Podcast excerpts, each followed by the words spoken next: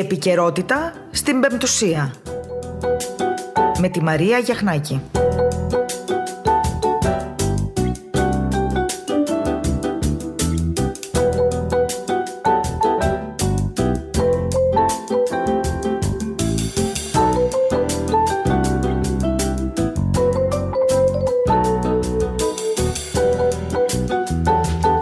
Χαίρετε αγαπητοί ακροατές. Παρασκευή σήμερα 28 Ιανουαρίου και ξεκινάμε αμέσως τώρα την εκπομπή Επικαιρότητα.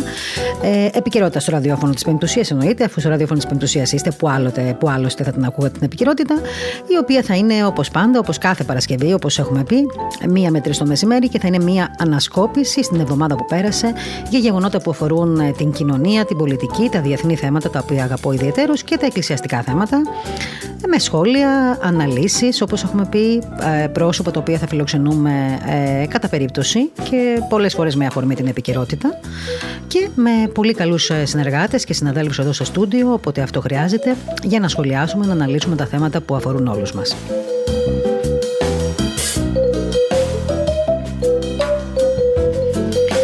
Έλεγα σήμερα, θα έλεγα σήμερα ότι έχουμε έτσι κάποιους ε, συγκεκριμένους άξονες ε, στην εκπομπή μας. Ο πρώτος άξονας συζήτησης θα είναι, ε, θα βάλω έναν τίτλο πρόχειρο και γνωστό σε όλους μας που λέγεται «Ελλάδα ώρα 0». Είδατε τι τραβήξαμε τις προηγούμενες ημέρες, προβλήματα με τα χιόνια, μάχες ακόμα στα νοσοκομεία, με τα γνωστά προβλήματα όπως ξέρουμε όλοι μας, ακόμα και στις μονάδες εντατικής θεραπείας.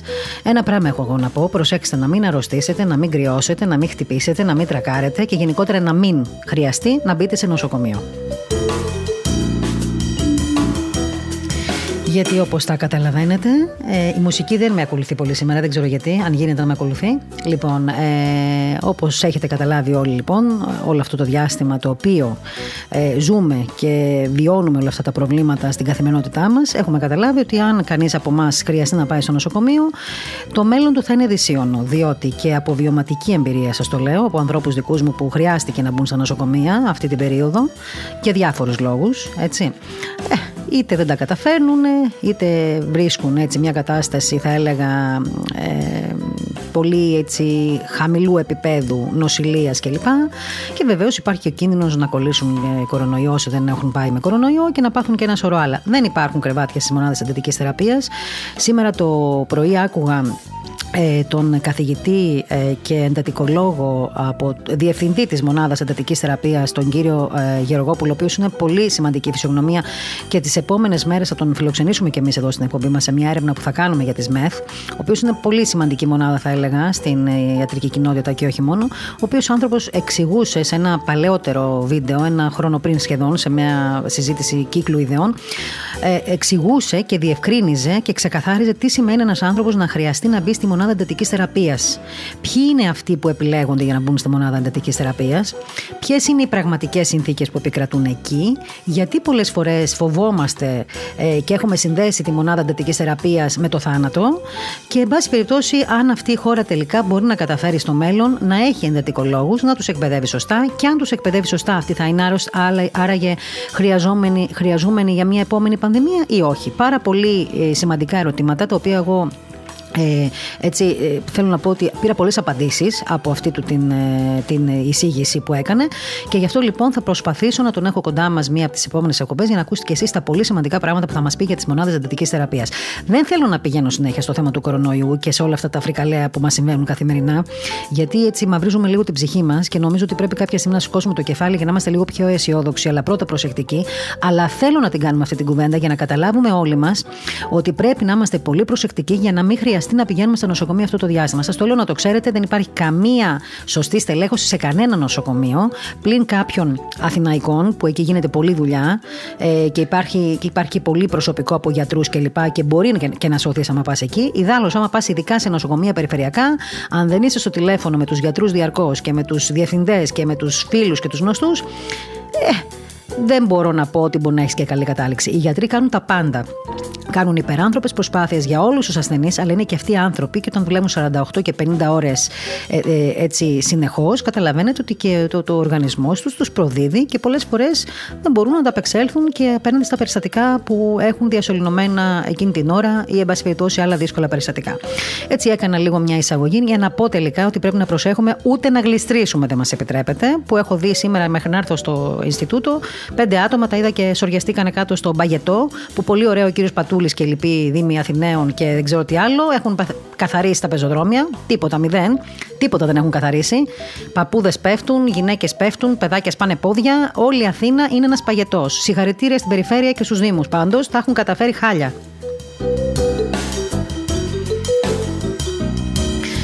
Λοιπόν, ε, θέλω να ε, πάμε στο briefing news και στον Σταύρο Ζαγκανά, ε, με τον οποίο θα, μας, έτσι, θα μιλήσουμε λίγο και για τα θέματα τη επικαιρότητα. Ωστόσο, μέχρι να έχουμε και το Σταύρο στη γραμμή μα, θέλω να πάμε σε ένα πολύ σημαντικό θέμα που αφορά το Ουκρανικό. Και θέλω εδώ να πω δύο πράγματα, ε, στα πλαίσια πάντα το, των αναλύσεων μα.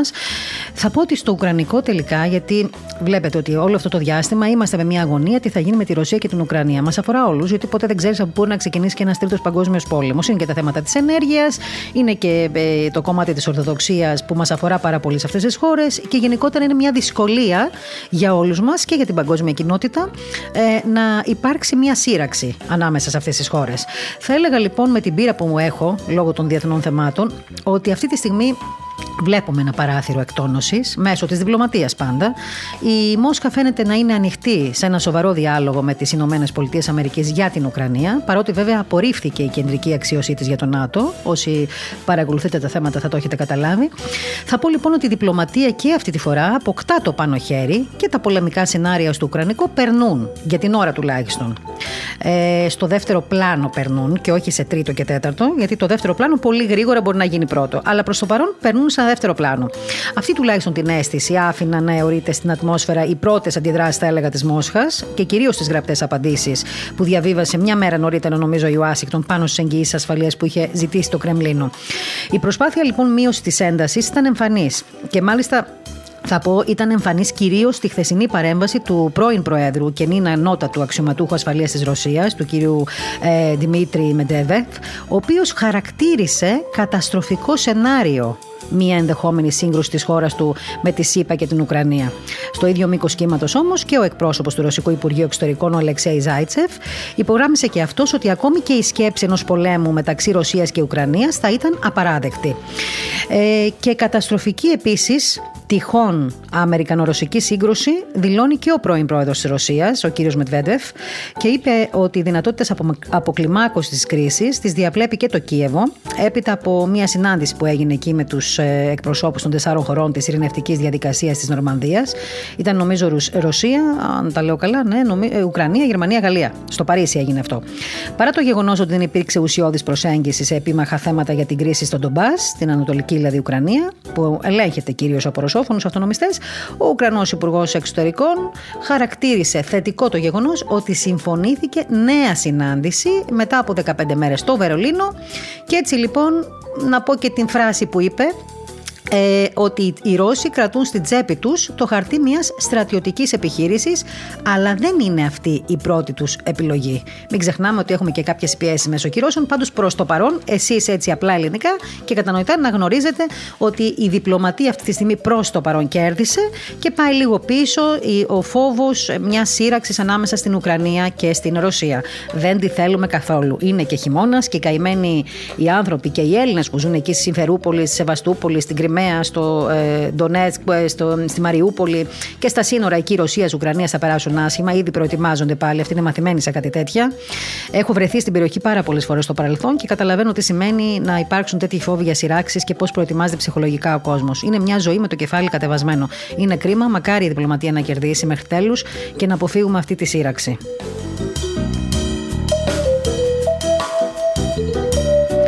Και πριν πάω στο Σταύρο Ζαγκανά, Σταύρο καλημέρα, χαίρετε μάλλον και καλημέρα και χαίρετε και όλοι οι καλοί χαιρετισμοί του Θεού είναι, να τους λέμε. Είσαι καλά; Καλησπέρα. Μια χαρά, καλησπέρα, Μαρία. Ωραία. Εγώ είπα καλημέρα, χαίρετε. Εσύ είπες καλησπέρα, πιάσαμε όλη την περίοδο της μέρα.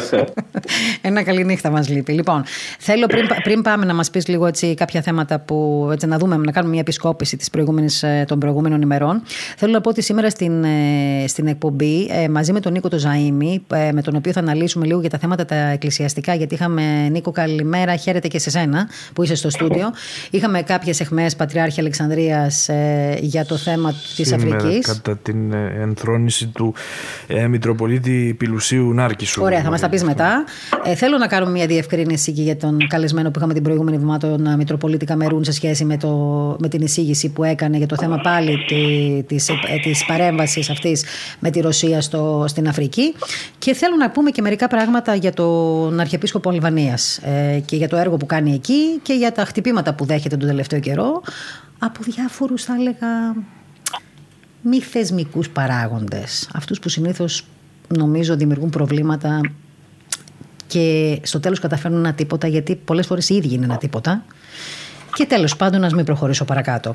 Λοιπόν, ε, πριν λοιπόν πάμε σε αυτά τα θέματα, να πω ότι θα έχουμε καλεσμένο ε, από την Παλαιστίνη, από το Ισραήλ, από την Παλαιστίνη, τον ε, Γέροντα Ιουστίνο, τον ηγούμενο της, ε, από το φρέρο του Ιακώβ. Έχουμε ξαναμιλήσει μαζί με τον Γέροντα.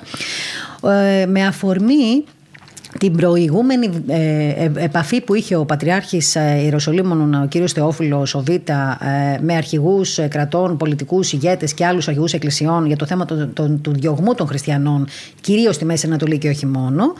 Σήμερα θα δούμε τον Γέροντα Ιουστίνο να μας μιλάει για το πόσο ξύλο έφαγε τις προηγούμενες μέρες στην, ε, στην Νάμπλου, στη Σαμάρια. Δεν είναι η πρώτη φορά, πάρα πολλές φορές του συμβαίνει αυτό. Μέχρι η σφαίρα στο ναι. κεφάλι έχει φάει. Και θα μιλήσουμε με αφορμή αυτό το περιστατικό να μας πει τι του συνέβη και τι έκανε και πώς έτσι τα κατάφερε ο άνθρωπος να είναι πάλι ζωντανό σήμερα και να μας μιλήσει στο τηλέφωνο.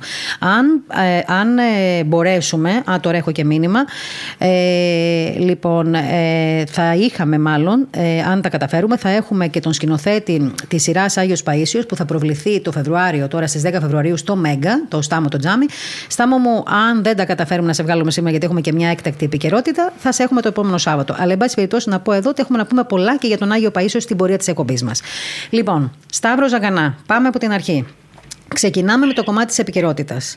Τι έγινε στην Αττική, τι έγινε ε, με τους ανθρώπους, τι έγινε με το ρεύμα, τι έγινε με τους πολίτες και σε τι κατάσταση βρίσκεται αυτή τη στιγμή η χώρα και κυρίως η Αθήνα μετά από αυτή τη φοβερή χιονόπτωση που έδειξε για άλλη μια φορά πόσο άσχετοι είμαστε διοικητικά σαν χώρα. Ε, έχω όλη την καλή διάθεση να σου πω τι ακριβώς συνέβη τις προηγούμενες ημέρες, αν ξέραμε, γιατί εδώ δεν ξέρει η κεντρική εξουσία. Δεν ξέρει το κράτος, δεν, δεν ξέρει η περιφέρεια, δεν ξέρουν οι Δήμοι, δεν ξέρει κανένας τι έχει γίνει. Όλοι δείχνουν το ένα στον παλάκι στον άλλο ε, με κύριο χαρακτηριστικό τον Περιφερειάρχη, τον κύριο Πατούλη, ο οποίος ρίχνει ευθύνες στην κυβέρνηση. Η κυβέρνηση ε, του επιστρέφει τις ευθύνες. Και γενικώς υπάρχει ένα μπάχαλο. Ε, να πούμε βεβαίως ότι η κακοκαιρία ήταν σφοδρότατη, ωστόσο για πρώτη ίσω φορά οι μετεωρολόγοι όλοι με ένα στόμα είχαν προβλέψει αυτή την κακοκαιρία τουλάχιστον μία εβδομάδα πριν. Άρα δεν υπάρχει καμία δικαιολογία να μην είναι έτοιμος ο κρατικός μηχανισμός, να μην είναι έτοιμη η περιφέρεια, να μην είναι έτοιμη η Δήμη, να μην είναι έτοιμη η Αττική Οδός. Μαρία. Ναι, κάτσε λίγο, κάτσε λίγο. Να σου πω κάτι για την Αττική Οδό, γιατί το έχουμε επιπηλήσει πολύ αυτό το θέμα. Λοιπόν, άκου να σου πω ναι. τη γνώμη τη δική μου, ποια είναι ε, σε αυτή τη φάση. Σίγουρα ναι. η Αττική Οδός, την οποία την πληρώνουμε ακριβά όλοι μας, έτσι, και θα την πληρώνουμε για πολλά χρόνια ακόμα, θα έπρεπε να είναι προετοιμασμένη, ειδικά όταν υπήρχε ένα τέτοιο έκτακτο δελτίο επιδείνωσης του καιρού από την ΕΜΗ. Ξέραμε όλοι πολύ καλά ότι θα είχε τόσο χιόνι. Σίγουρα έπρεπε να είναι έτοιμη. Άρα καλά κάνουν και τα βέλη στρέφονται και στην Αττική Οδό. Όμως, εγώ θα σου κάνω μια ερώτηση. Η Αττική Οδός έχει κάποιες εξόδους. Μία με 17 βγαίνει στην Κάντζα, η 18 ναι. βγαίνει στην Παιανία, η 23 βγαίνει κάπου αλλού. Όλες οι περιοχές γύρω από την Αττική Οδό είχαν το χιόνι πάνω από μισό μέτρο. Μέχρι τώρα που μιλάμε, οι περιοχές αυτές γύρω από την Αττική Οδό είναι ακόμα αποκλεισμένες. Δηλαδή, υπάρχουν άνθρωποι που δεν μπορούν ακόμα να πάνε στη δουλειά τους και είναι από τη Δευτέρα που χιονίζει, σήμερα η μέρα είναι Παρασκευή. Αν ναι. λοιπόν η Αττική Οδός ήταν καθαρή γιατί σε κάποια σημεία, εν πάση περιπτώσει, επειδή ήμουνα, είδα και εγώ έτσι, με τα μάτια μου ε, ε, τέτοια σκηνικά, ε, προχωρούσαν κανονικά οι άνθρωποι μπροστά, από τα, ε, μπροστά τα εκχιονιστικά από πίσω αυτοκίνητα. Ξέρεις που κολούσαν τα αυτοκίνητα και έγινε αυτό το μπάχαλο; Στο ότι στις εξόδους που θέλανε όλοι να βγούνε, δεν μπορούσαν να βγούνε, κολούσαν. Διότι στις στροφές της κάθε εξόδου για να πάνε στο, στο Δήμο που ε, προορίζονταν να πάνε, υπήρχε τόσο χιόνι, οι Δήμοι δεν είχαν καθαρίσει, με αποτέλεσμα να κολλάνε όλοι στην έξοδο που ε, θέλανε να βγουν στην Αττική Οδό. Και έτσι λοιπόν δημιουργήθηκε αυτό το μπάχαλο μέσα στην Αττική Οδό. Άρα δεν έχει μόνο ευθύνη η Αττική Οδό, κατά την ταπεινή μου γνώμη και τη δημοσιογραφική. Όχι, όχι. Αλλά Όχι, έχουν σε και καμία όλοι οι περίπτωση. Δήμοι, οι οποίοι ουσιαστικά δεν είχαν προνοήσει να συνεργαστούν με την Αττική Οδό από την αρχή και να έχουν ήδη εκχιονιστικά μηχανήματα που έχουν αρκετά, έτσι, ε, ε, να να έχουν βγάλει ένα στον, κα- στην κάθε έξοδο ή, να σου πω και το καλύτερο απ' όλα. Πριν από λίγο καιρό κάνανε ένα lockdown. Απαγορε... Απαγορεύσαν την ε, έξοδο των πολιτών και τους είπανε μέσα λόγω κορονοϊού. Εγώ, αν ήμουνα Ακριβώς. Μητσοτάκης και όποιος άλλος τέλος πάντων θα ήταν αρμόδιος εκείνη την ώρα, θα έλεγα μήπως πρέπει τελικά να περιορίσουμε την κίνηση των ανθρώπων και να, πα- να σταματήσουμε ακόμα και τις δημόσιες υπηρεσίες την ημέρα που ξέραμε ότι επρόκειτο να χιονίσει. Αν δεν χιόνιζε, ε, δεν πείραζε. Αλλά αν χιόνιζε, θα σωνόταν πολύ κο- πολλοί κόσμος Σωστό. και αυτή τη στιγμή δεν θα περνούσαμε όλα αυτά. Εγώ πιστεύω ότι δεν Πάρα έχουμε πολύ κράτο σωστό. πρό, κράτος πρόνοιας, έχουμε κρά, ούτε κράτος πρόληψης. Έχουμε ένα κράτος που κάθε φορά τρέχει πίσω από το πρόβλημα. Ε, πιάσαν φωτιά στο μάτι, κάηκαν άνθρωποι. Πλημμύρισαν ε, οι περιοχές εκεί προς την Θήβα, ε, συγγνώμη, προς την Ελευσίνα, δεν θυμάμαι Στη τις Μάνδρα, περιοχές. στη Μάνδρα. Στη Μάνδρα Αττικής πνίγηκαν άνθρωποι. Ε, γίναν σεισμοί Ακόμα οι άνθρωποι περιμένουν τα κοντέινερ να, κοντέινερ να μείνουν. Γίνεται, ε, ξέρουμε τις χιονοπτώσεις που θα είχαμε και το βαρύ χιονιά. Ε, ακόμα μετράμε θύματα. Ε, Υπάρχουν ρεύμα, ε, άνθρωποι που δεν έχουν ακόμα ρεύμα, άνθρωποι που δεν μπορούν να πάρουν τα φάρμακά τους, την ινσουλίνη τους, τα οξυγόνα τους κλπ. Είμαστε μία, δηλαδή βλέπω μία καταστροφή. Δεν μου αρέσει να, ε, να είμαι απεσιόδοξη, αλλά αυτή είναι η πραγματικότητα. Δηλαδή δεν έχουμε πάρει τα μαθήματά μας μετά από τόσο καιρό. Και θα σου πω και κάτι άλλο. Αυτή η ευθυξία υπάρχει στο λεξιλόγιο τελικά αυτής της χώρας. Δεν παρετήθηκε κανένας. Ένας πρόεδρος, δεν ξέρω τι ήταν διευθύνων σύμβουλος Αττικής Οδού, που πιστεύω ότι τον βάλει να παραιτηθεί για να εκτονωθεί η κρίση. Αυτό είναι παράδειγμα. Για μένα έπρεπε κάποιος να έχει την ευθυξία να παραιτηθεί. Θα μου πεις, αν παραιτηθεί, θα αλλάξει κάτι σε αυτή τη χώρα; Όχι, αλλά κάτι σου δίνουν. Δηλαδή, κάποια στιγμή πρέπει να καταλάβει και ο Έλληνας πολίτης ότι όλο αυτό που περνάει έχει και ένα αντίκτυπο σε αυτούς που διοικούν αυτή τη χώρα. Το οποίο δεν υπάρχει κατά τη γνώμη μου. Λυπάμαι που το λέω. Σε καμία κυβέρνηση δεν το Μαρία, έχω δει τα τελευταία χρόνια. Καθαίρεσαν και τον αρχηγό της πυροσβεστικής, ο οποίος ήταν ο μοναδικός που δεν έφταιγε. Ναι. Σε καμία περίπτωση. Μιλάω με ανθρώπους, με παιδιά πυροσβέστες, από τη Δευτέρα μέχρι και σήμερα. Είναι όλες, όλες τις μέρες είναι έξω, δεν ξεκουράζονται. Αν δεν ήταν η πυροσβεστική και ο στρατός, θα είχαμε ακόμα χειρότερα προβλήματα. Έτσι. Ε, και δεν έχουμε δει. Έχουμε δει την καθαίρεση του αρχηγού της πυροσβε- του πυροσβεστικού σώματος. Δεν υπάρχει κανένα αντίκτυπο στο ΕΚΑΒ, που έχω καταγγελίες και μαρτυρίες ανθρώπων πυροσβεστών που λέγανε ότι ε, τα ασθενοφόρα δεν είχαν αλυσίδες και πηγαίναμε εμείς μπροστά να πατάμε το χιόνι για να μπορέσει το ΕΚΑΒ με τα ασθενοφόρα του να παραλάβει όσους μπορούσε να παραλάβει. Και δεν υπάρχει, είναι αυτό που λες, δεν υπάρχει ευθυξία.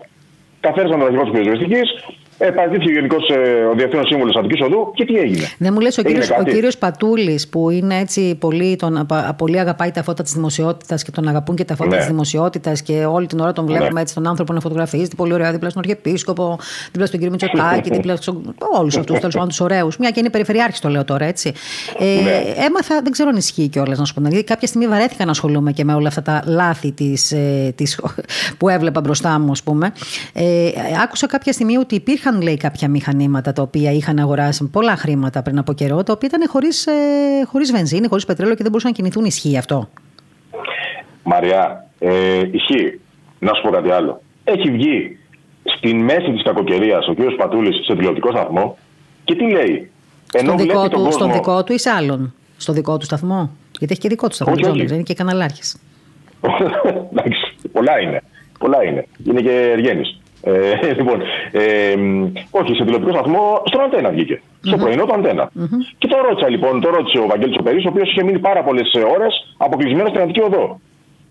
Και ξέρεις τι του είπε; Εμείς, σαν περιφέρεια, κάναμε αυτό που έπρεπε με βάση τις προβλέψεις της μετεωρολογίας, κλείσαμε τα σχολεία. Ε, Μαρία, τι να πεις από εκεί και πέρα; Μάλιστα. Τι να πεις από εκεί και πέρα; Τι να του πεις αυτού του ανθρώπου; Εντάξει, καρπώνονται προφανώς αυτό που είπες. Την αγάπη του για τα ΜΜΕ, την αγάπη των ΜΜΕ για εκείνον, τον προβάλλουν, προβάλλεται μόνος του ε, και είναι εκεί που είναι. Αλλά το θέμα είναι να κάνεις και κάτι, κύριε Πατούλη μου. Ε, όχι μόνο ε, φύγε για μεταξύ κορδέλες. Μάλιστα. η ενημέρωση ε, που έχεις τώρα εσύ σήμερα, ας πούμε, είναι τελευταία είναι Παρασκευή. Προς το τέλος της εβδομάδας Ναι. συμβαίνουμε. Έτσι. Οι περισσότερες περιοχές έχουν ακόμα πάρα πολλά προβλήματα. Άλλες δεν, είναι καν, δεν έχουν ρεύμα. Πολλοί άνθρωποι, ε, εντάξει, με τις παλάμες και αυτά καθαρίζουν και καλά θα κάνουν. Δεν μπορούν να περιμένουν τώρα το Δήμο τους καθαρίσει την πόρτα του σπιτιού τους. Λογικό είναι αυτό. Αλλά ε, είδα και εγώ κυκλοφορώντας ότι πάρα πολλοί δρόμοι και βασικοί δρόμοι είναι ακόμα με το χιόνι και μάλιστα έχουν προβλήματα παγετού, που σημαίνει ότι δεν μπορείς να οδηγήσεις, δεν μπορείς να περπατήσεις κλπ. Δηλαδή είδα πάρα πολλούς Δήμους από τη στιγμή που έχουν πάρει τέτοια κονδύλια στο παρελθόν για τέτοιες περιπτώσεις και περιστάσεις να μην έχουν την ικανότητα να ανταπεξέλθουν σε αυτές τις δυσκολίες που αντιμετωπίζουν οι πολίτες αυτή την περίοδο.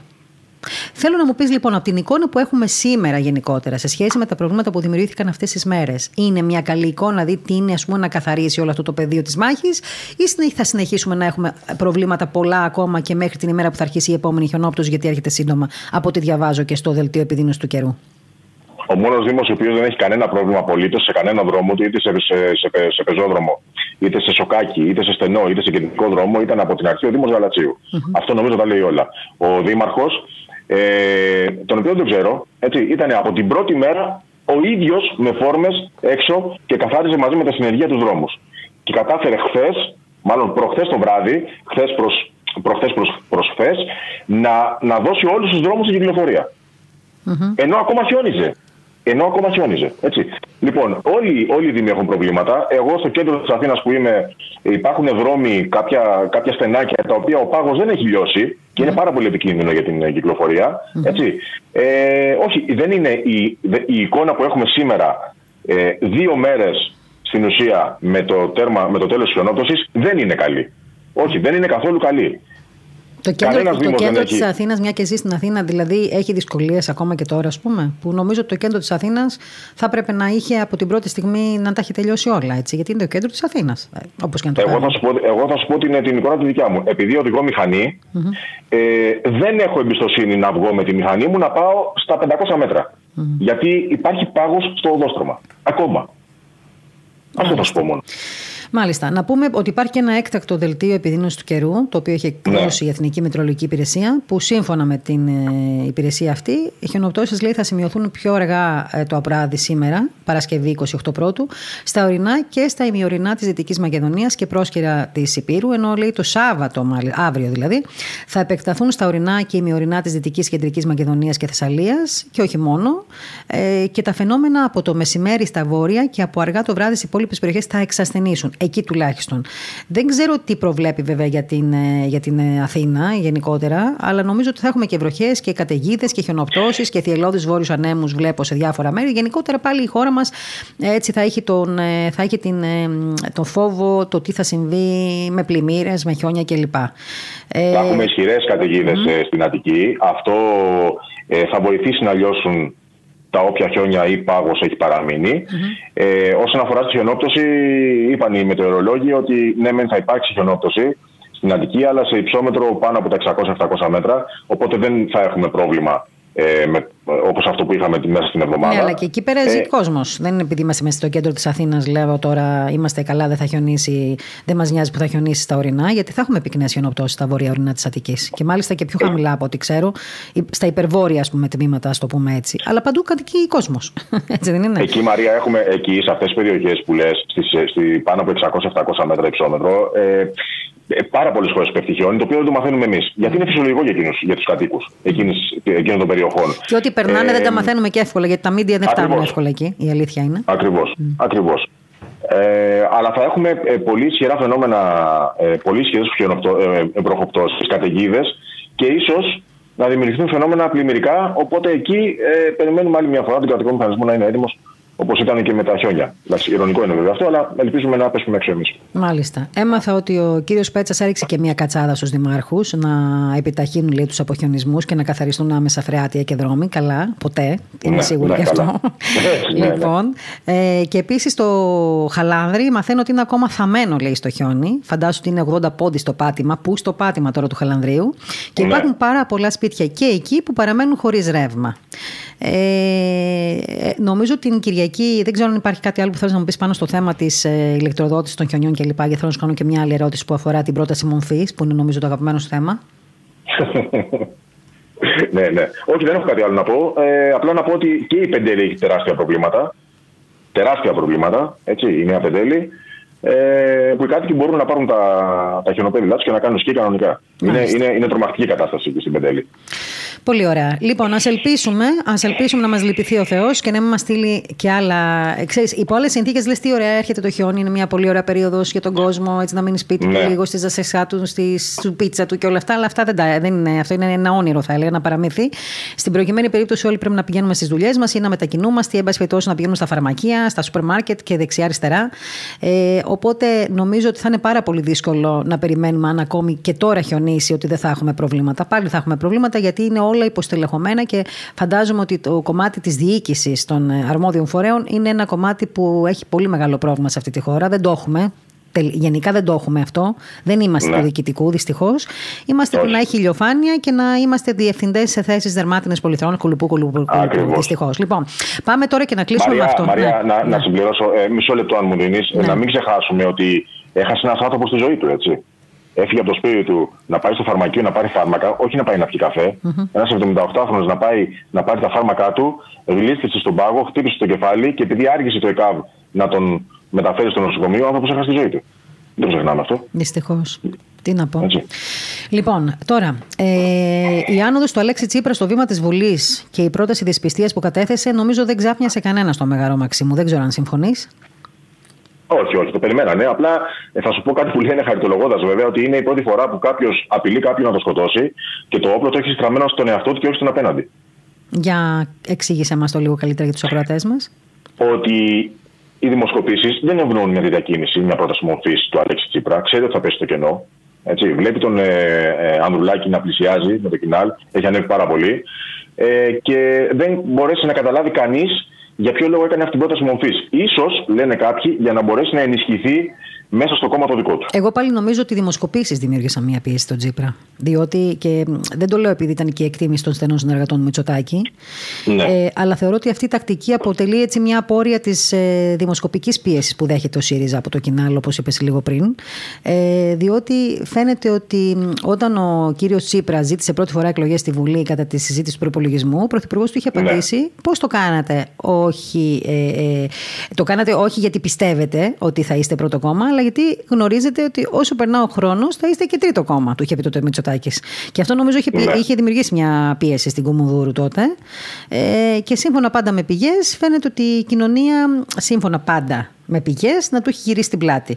Τώρα, οι μετρήσεις καταγράφουν βέβαια το ΣΥΡΙΖΑ να κινείται σε ριχάνερα έτσι, και να μην μπορεί να εκμεταλλευτεί αυτά τα στραβοπατήματα της κυβέρνησης. Θέλω να πω δηλαδή τώρα όλα αυτά που έχουν συμβεί θα ήταν βούτυρο στο ψωμί ε, για, τον, ε, για τον ε, κύριο Τσίπρα. Αλλά φαίνεται ότι είναι, έχει άλλες δυσκολίες και ε, εντάξει, δεν μπορεί να, να, να, χρησιμοποιήσει αυτά που γίνονται. Βέβαια, από την άλλη πλευρά θα μπορούσε να πει κανείς κάθε φορά που θα παθαίνουμε κάτι στη χώρα θα πρέπει αυτό να το εκμεταλλεύεται η, η αντιπολίτευση, η αξιωματική αντιπολίτευση για να κερδίζει μονάδες. Όχι βέβαια, αλλά θα μπορούσαν σε αυτή, τη, σε αυτή τη φάση να υπήρχε και μια συνεργασία μεταξύ των μελών των κομμάτων των μεγάλων και να πάνε και λίγο παρακάτω. Γιατί μην ξεχνάμε ότι στις διοικητικές θέσεις δεν βρίσκονται μόνο άνθρωποι της Νέας Δημοκρατίας τώρα, βρίσκονται και, της, και του ΣΥΡΙΖΑ και κυρίως βρίσκονται του πρώην Πασόκ, που τώρα έχει ονομαστεί Κινάλ και δεν ξέρω τι άλλο θα ονομαστεί. Εν πάση περιπτώσει, υπάρχουν πάρα πολλοί. Θέλω να το κλείσουμε αυτό το θέμα, να το κλείσουμε αυτό το ναι. θέμα και να πω το εξής, και αυτή είναι η γνώμη μου. Στα 28 χρόνια δημοσιογραφίας το έχω καταλάβει πάρα πολύ καλά αυτό. Σε όλες αυτές τις θέσεις που παίρνουν αποφάσεις, και εξαιτίας των οποίων σήμερα παθαίνουμε αυτά που παθαίνουμε εμείς σαν χώρα, υπάρχουν άνθρωποι που είναι πολλά χρόνια ε, ε, σε αυτές τις θέσεις που αποφασίζουν και διατάσσουν. Ε, ναι. Κάποιοι δηλαδή δεν αλλάζουν με την έλευση ενός καινούριου κόμματος, είναι κάποιοι που είναι παγιωμένοι σε αυτές τις θέσεις. Δυστυχώς όμως βλέπουμε ότι παρόλο που θα μπορούσαν να είχαν μια φοβερή εμπειρία να, διευκαλ... να, δε... να εξασφαλίσουν έτσι, μια καλή κατάσταση στη χώρα και στους πολίτες, στην καθημερινότητα, τελικά αυτοί οι άνθρωποι νομίζω ότι έχουν ριζώσει εκεί και είναι και το κακό σπυρί όλης αυτής της ιστορίας. Λοιπόν, ας μην την πολιτικοποιήσουμε άλλη την κουβέντα. Ε, για μένα θεωρώ ότι αν δεν υπάρχει σύμπνοια και συνοδικό πνεύμα, όπως ε, θα λέγαμε σε άλλες περιπτώσεις, δεν θα έχουμε ποτέ κανένα καλό και θετικό αποτέλεσμα σε αυτή τη χώρα και πάντα θα την πληρώνει ο καημένος ο πολίτης ή θα πεθάνει στα νοσοκομεία ή θα σπάει τα πόδια του ή θα κλείνεται σε μια αττική οδό και την επόμενη μέρα θα φωνάζουμε καμιά δεκαριά μέρες όλοι εμείς δημοσιογράφοι, μετά θα τα ξεχνάμε και θα. κλπ. κλπ, κλπ. Τα ξέρεις τώρα αυτά. Λοιπόν, ναι. Σταύρος, σε ευχαριστώ που ήσουν σήμερα κοντά μας. Ε, θα τα πούμε και την επόμενη Παρασκευή. Αν ωστόσο υπάρξει κάτι, μπορείς να μας διακόψεις μέχρι τις 3 που θα είμαστε εδώ. Είμαστε στη διάθεσή σου. Ε, Μπορείς να επιστρέψεις τώρα στην ενημέρωση του Briefing News. Ευχαριστούμε. Να είστε καλά.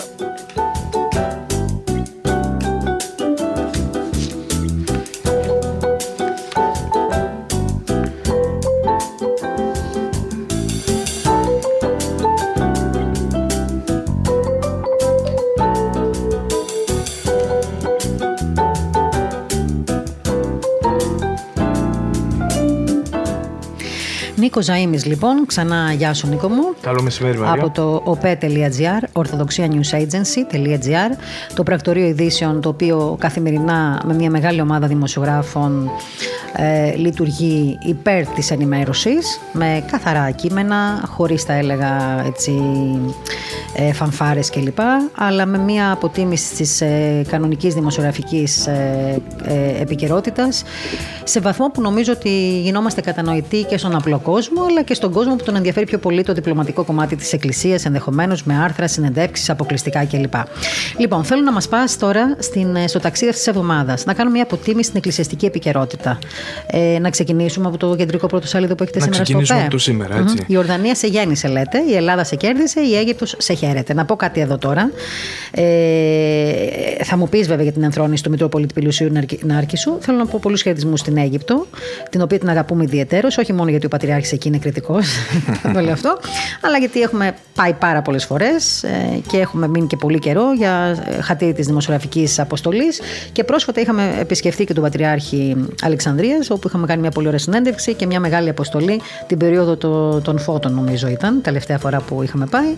Και είναι μια περιοχή με πολλά θέματα, πολλά προβλήματα και πολλές υποσχέσεις, τις οποίες όμως είναι μια, για μένα, για την Ορθοδοξία εννοώ πολλές υποσχέσεις, αν εκμεταλλευτείς σωστά ε, ο- και το μέλλον της Αφρικής, θα μπορούμε να έχουμε και θετικά αποτελέσματα. Λοιπόν, Λοιπόν, σήμερα Μαρία τελέστηκε η, πραγματοποιήθηκε μάλλον η ενθρόνηση του Μητροπολίτη Πιλουσίου Νάρκησου, του Αποναυκράτηδος Πιλουσίου Νάρκησου για την ακρίβεια, όπου χαρακτηριστικά στην ομιλία του ο μακαριότατος ε, Πατριάρχης ε, Αλεξανδρίας, ο κύριος Θεόδωρος, σκιαγράφησε το πέρασμα τα περάσματα μάλλον του Μητροπολίτη, που είναι η Ορδανία, η χώρα η οποία γεννήθηκε και έλκει την καταγωγή του, η Ελλάδα, η χώρα η οποία σπούδασε και η Αίγυπτος, η χώρα ε, και η Ιεραποστολή γενικότερα της Αφρικής στην οποία διακονεί. Να πούμε εδώ Μαρία ότι ο Μητροπολίτης Πιλουσίου εξελέγει ε, από την Αγία και Ιερά Σύνοδο του Πατριαρχείου ε, Αλεξανδρίας στις ε, 12 Ιανουαρίου και διαδέχεται τον μακαριστό ε, Μητροπολίτη Πιλουσίου κύριο Νίφωνα ο οποίος εκοιμήθη μέσα στο 2021. Τώρα ε, οι αναφορές που έκανε ο Μακαριότατος πέραν από τα συνήθι ήταν και στην δύσκολη εποχή την οποία αναλαμβάνει ο Μητροπολίτης Ενάρκησος Μαρία την Μητρόπολη αυτή Πιλουσίου σε μια δύσκολη εποχή είπε συγκεκριμένα ο Μακαριότατος όπου το Πατριαρχείο βάλεται από ομοδόξους. Έτσι ο καθένας καταλαβαίνει που αναφέρεται. ε, το τελευταίο διάστημα με τις ενέργειες οι οποίες έχουν γίνει έτσι από μπορούμε την- να πούμε δηλαδή ότι ο Πατριάρχης Αλεξανδρίας Μόσχα. άφησε εχμές κατά τη διάρκεια αυτών των δηλώσεων για τα γεγονότα που ζούμε τον τελευταίο καιρό. Το Είμαστε λίγο τελευταίο ξεκάθαροι, μας διάστημα, καταλαβαίνει ναι, και ναι, ο το- κόσμος. Τον τελευταίο μήνα, έτσι, μην ξεχνάμε και την έκτακτη σύγκληση της Αγίας και Ιεράς Συνόδου που ασχολήθηκε, ε, θα λέγαμε, αποκλειστικά με αυτό το, το θέμα.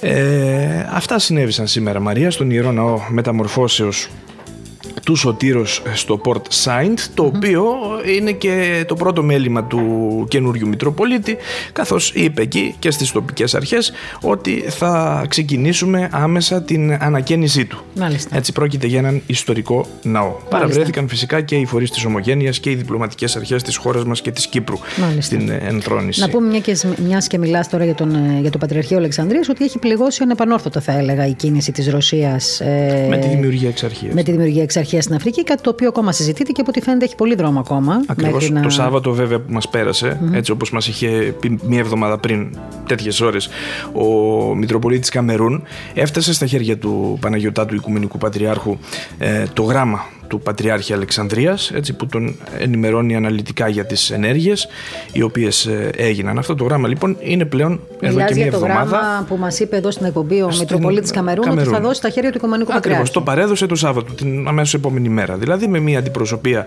αρχιερέων ήταν μαζί του ο Μητροπολίτης Ζάμπιας και ο Επίσκοπος Τολιάρας και Νοτιού Μαδαγασκάρης ο κύριος Πρόδρομος. Μάλιστα. Έχει γίνει γνωστό τι λέει μέσα το γράμμα αυτό; Όχι. Αλλά περίπου καταλαβαίνουμε ότι. Ε, σε εν αυτό πάση το περιπτώσει, μήκος ναι, στο μήκος- κύματος Ναι, ναι. ε, κινείται. Μάλιστα. Ε, τώρα να πούμε και κάτι άλλο. Ε, την προηγούμενη Παρασκευή είχαμε τον ε, Μετροπολίτη Καναρινοδού που πάντα μας ε, δέχεται έτσι, να είναι κοντά μας σε, σε, σε οποιαδήποτε, οποιαδήποτε στιγμή τον ζητήσουμε. Βέβαια, να, να πω κάτι το οποίο το οφείλω να το πω αυτό, γιατί θέλω να είμαι και ειλικρινής. Ε, είχαμε ζητήσει στον Μετροπολίτη Καμερού να είναι κοντά μας για το θέμα της επικαιρότητας. Ακριβώς. Και το ανέλησε. Το ανέλησε μια χαρά. Σαφέστατα. Ναι. Βέβαια, διαβάζοντας περισσότερο, γιατί είναι πολύ μεγάλη εισήγηση που έκανε η αλήθεια. Ναι, η δεύτερη ανάγνωση. Ναι, σε μια δεύτερη ανάγνωση που έκανα και αυτό θα, ίσως να, θα, θα ήθελα να το πω και προσωπικά κάποια στιγμή. Αλλά επειδή οφείλω και θέλω να με εντάξει με όλες τις πλευρές, ένα πράγμα δεν μου άρεσε από αυτή την εισήγηση. Ένα πράγμα με στενοχώρησε να πω την αλήθεια. Σε στιγμές που ενδεχομένως η Εκκλησία χρειάζεται έτσι μια αλληλεγγύη και μια ενότητα, Νομίζω ότι δεν είναι σωστό να καταγράφεται κάποιος κάπου σε κάποιο επίσημο έγγραφο ε, ε, μια, έτσι, μια α, θα έλεγα α, όχι εμπαθή κίνηση, ένας χαρακτηρισμός μάλλον θα έλεγα για έναν άλλον ιεράρχη και μιλάω συγκεκριμένα, νομίζω κάπου στο τέλος της εισήγησης αναφέρεται στον Αρχιεπίσκοπο Αλβανίας, έτσι δεν είναι; Mm. Ε, στον, για τον οποίο κάνει ένα χαρακτηρισμό που νομίζω ότι δεν θα ήταν σωστός. Δηλαδή θα ήταν καλύτερα να μην υπήρχε αυτός ο χαρακτηρισμός σε αυτή την ε, επιστολή. Εμένα δηλαδή προσωπικά σαν Μαρία δεν μου άρεσε. ναι. Με στενοχώρησε δηλαδή. Κατάλαβες; Γιατί σε αυτές τις περιπτώσεις καλύτερα είναι να υπάρχει μια συνοδικότητα, μια συνεργασία, μια αγάπη, μια αλληλεγγύη. Η Ορθοδοξία μειώνεται από αυτές τις περιπτώσεις. Και δεν το λέω τώρα και για άλλες περιπτώσεις που έχουμε δει στο παρελθόν, ε, σε άλλες καταστάσεις. Δεν μιλάω τώρα μόνο για το θέμα ε, ε, της Αφρικής, που έτυχε. Απλά έτυχε να το διαβάσω και θέλω να το πω. Και το λέω γιατί. Επειδή τον φιλοξένησα το Μητροπολίτη Καμερούν. Και όταν φιλοξενούμε ανθρώπους εδώ, και θέλω να το πω και στους ακροατές μας και σε όσους άλλους μας ακούνε, δεν σημαίνει ότι πάντα σπαζόμαστε όλα αυτά που οι ίδιοι εισηγούνται ή πρεσβεύουν. Εμείς εδώ είμαστε δημοσιογράφοι, είναι μια εκπομπή ανάλυσης και δημοσιογραφικής, αν θέλεις, καταγραφής, όπου φιλοξενούμε διάφορους ανθρώπους και κάνουμε διάλογο. Θέλω λοιπόν, για να μην παρεξηγούμε κιόλας, προς όλες τις κατευθύνσεις το λέω, ότι δεν σημαίνει πάντα ότι αποδεχόμαστε. Δεν μιλάω πάντα μόνο για το τελευταίο θέμα, ξαναλέω, για όλα τα θέματα. Δεν αποδεχόμαστε πάντα αυτά που συζητάμε, γι' αυτό κάνουμε και διάλογο. Έτσι, δεν είμαστε παπαγαλάκια κανενός εδώ. Λοιπόν, κάνουμε διάλογο. Λοιπόν, οπότε να το κλείσω αυτό το θέμα λέγοντας ότι θα μου άρεσε να υπήρχε έτσι μια, να βρεθεί μια λύση, να υπάρχει μια ενότητα γενικότερα στην ναι, εκκλησία. Και είναι μια καλή πάσα αυτή, αυτό Μαρία που, είπε, που είπες, διότι μεσοβδόμαδα η Αρχιεπισκοπή Τυράννων εξέδωσε μια ανακοίνωση. Α, ναι, το είδα, προχθές το βράδυ. Ε. Ναι, με την οποία, την ε, Τετάρτη το βράδυ, με την οποία διευκρινίζει ότι ο Μακαριότατος τόσο για τα ζητήματα της Ουκρανίας όσο και της Αφρικής έχει διατυπώσει με σαφήνεια τις θέσεις του και οποιαδήποτε άλλη τοποθέτηση. Αυτά δεν αναφέρονται βέβαια σε αυτό που είπε στο Μητροπολίτη Καμερούν, αναφέρονται σε διάφορα άλλα που γράφτηκαν μέσα στην εβδομάδα. Λοιπόν, ε, ένα λεπτάκι τώρα, βοήθησέ με σε παρακαλώ, γιατί θέλω να το μάθω αυτό. Δεν μιλάει για τον ε, Μητροπολίτη Καμερούν, το κατάλαβα. Ναι. Ε, επειδή έχω χάσει λίγο επεισόδια, έχω σταματήσει μερικές φορές να διαβάζω τα εμπαθή κείμενα κάποιων ανθρώπων που δεν έχουν και καμιά ιδιότητα φοβερή και τρομερή δηλαδή, ή τουλάχιστον για να κάνουν τέτοιες αναλύσεις. Τι έχει γίνει με το θέμα της, ε, του, του Αλβανίας, γιατί τον χτυπάνε τόσο πολύ; Διάφοροι, οι οποίοι δεν είναι και θεσμικοί παράγοντες. Πρέπει να καλέσει την εκπομπή, μάλλον αυτούς οι οποίοι τα γράφουν. Ωραία. Δεν μου λες κάτι. Ε, όχι, ε, πού έχουμε δει τέτοια κείμενα τα οποία έχουν χτυπήσει; Σε διάφορα, σε διάφορα site, blog spot ε, γράφονται. Είναι διάφορα. στα πλαίσια των χτυπημάτων που δεχόμαστε κι εμείς, δηλαδή, σαν πρακτορείο, πρακτορείο πούμε, στο παρελθόν και Ινστιτούτο κλπ. Γιατί και για μας γράφουν διάφορα. Εντάξει. Και σε βιβλία που εκδίδονται ναι, με ευλογίες το... ιεραρχών, μας κατηγορούν ότι είμαστε πράκτορες στον Ρώσο. Λοιπόν, και σε άλλα κείμενα μας λένε ότι μας δίνουν αποκλειστικά οι αγιοροί και είμαστε φύλλα προσκύμενα μέσα σε αυτούς. Εν πάση περιπτώσει, να ενημερώσουμε όλους αυτούς που έχουν αυτή την ωραία διάθεση και να κατηγορούν με εμπαθή κείμενα και αρθογραφίε και εμάς και άλλους τέλος πάντων, ότι εδώ πέρα όλοι, ε, όλοι θα αξιολογηθούμε και καθημερινά αξιολογούμαστε για αυτό που κάνουμε και για αυτό που παράγουμε. Εγώ μου αρέσει που μας κατηγορούν, να σου πω την αλήθεια. Πολύ μου αρέσει, το διασκεδάζω δηλαδή. Αυτό θέλω να σου πω. Δηλαδή, όταν μου στέλνεις εσύ ή κανείς άλλος κανένα κείμενο και μου λέτε, δείτε τι γράφει αυτός για μας, ειλικρινά γελάω πάρα πολύ γιατί λέω τελικά ήρθαμε και κάναμε τη διαφορά.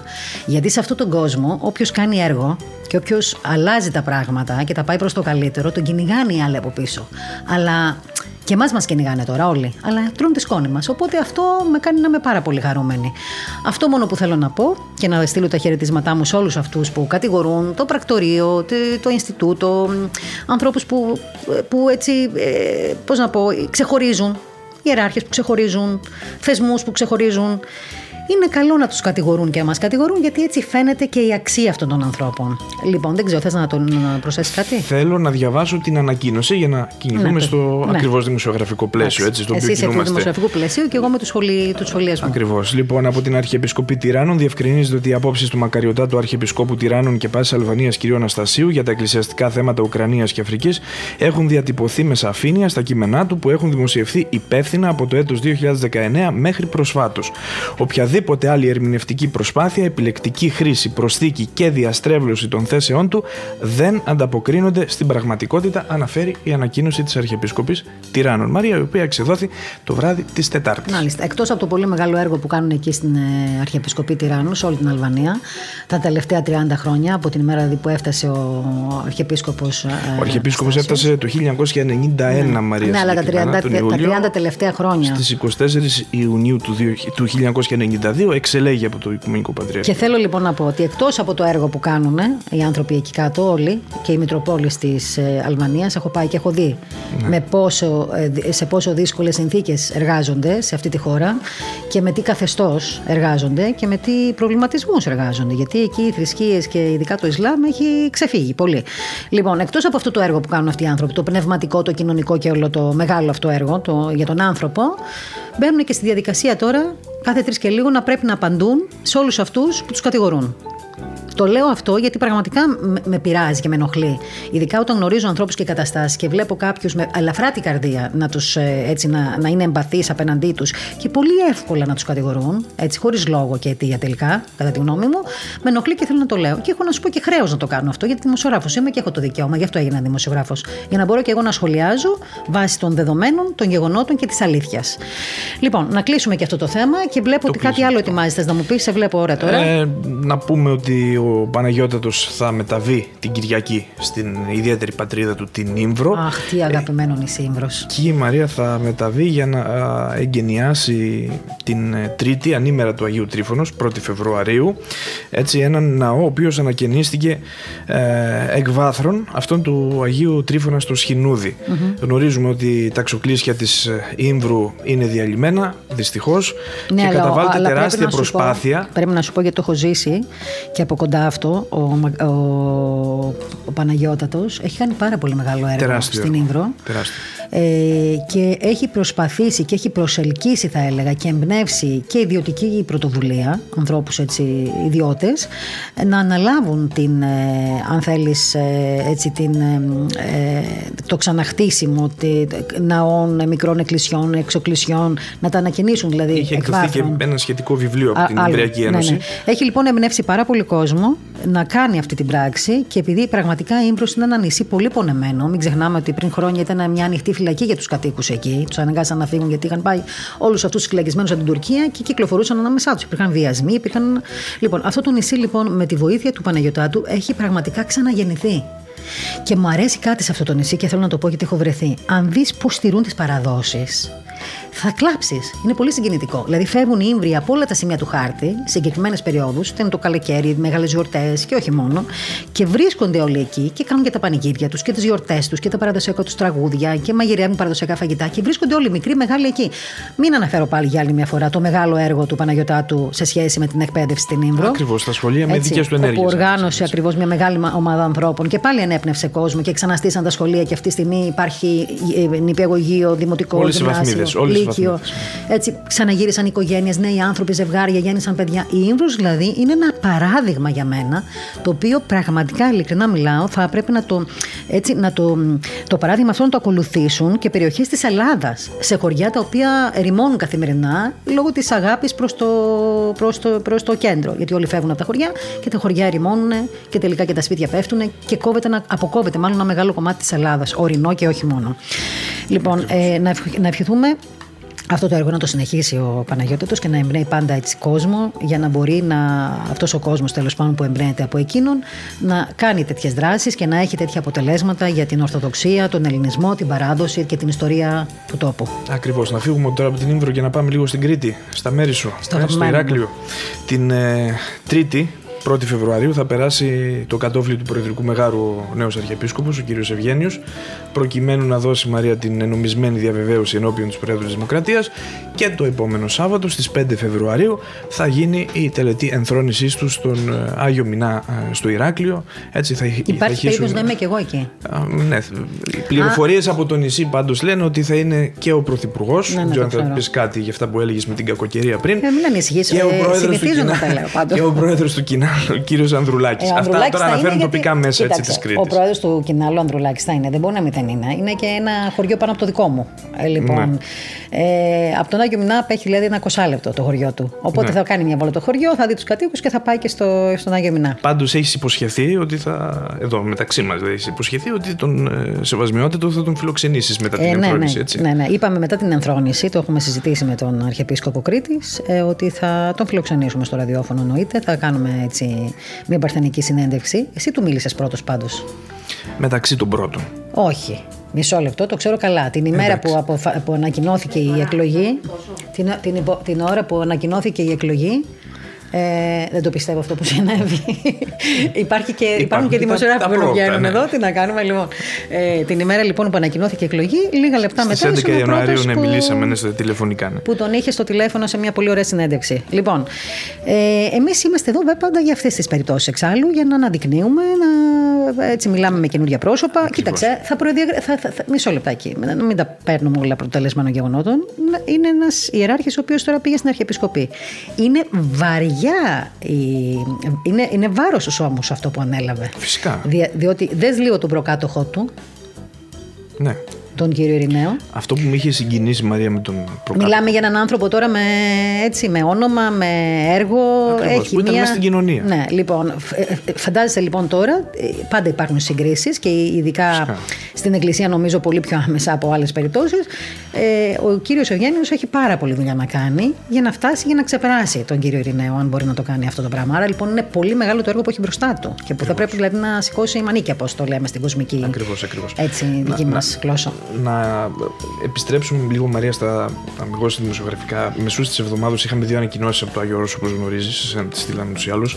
Η μία ήταν από την Ιερά Επιστασία και η άλλη ήταν από την πολιτική διοίκηση, έτσι που πήραν ε, πλέον ξεκάθαρη θέση για το ζήτημα της πανδημίας, της διαχείρισης και του κορονοϊού, δίνοντας έτσι μια απάντηση σε όσα γράφονται κατά καιρούς ότι το Άγιο Όρος από ναυαρχίδα του Ορθόδοξου Μοναχισμού έχει γίνει προπύργιο των αντιεμβολιαστών. Αυτά γράφουν διάφορα μέσα. Ε, είχαμε αυτές τις δύο ανακοινώσεις. Τι γράψανε, γράψανε ότι έγινε... Προ... Προ...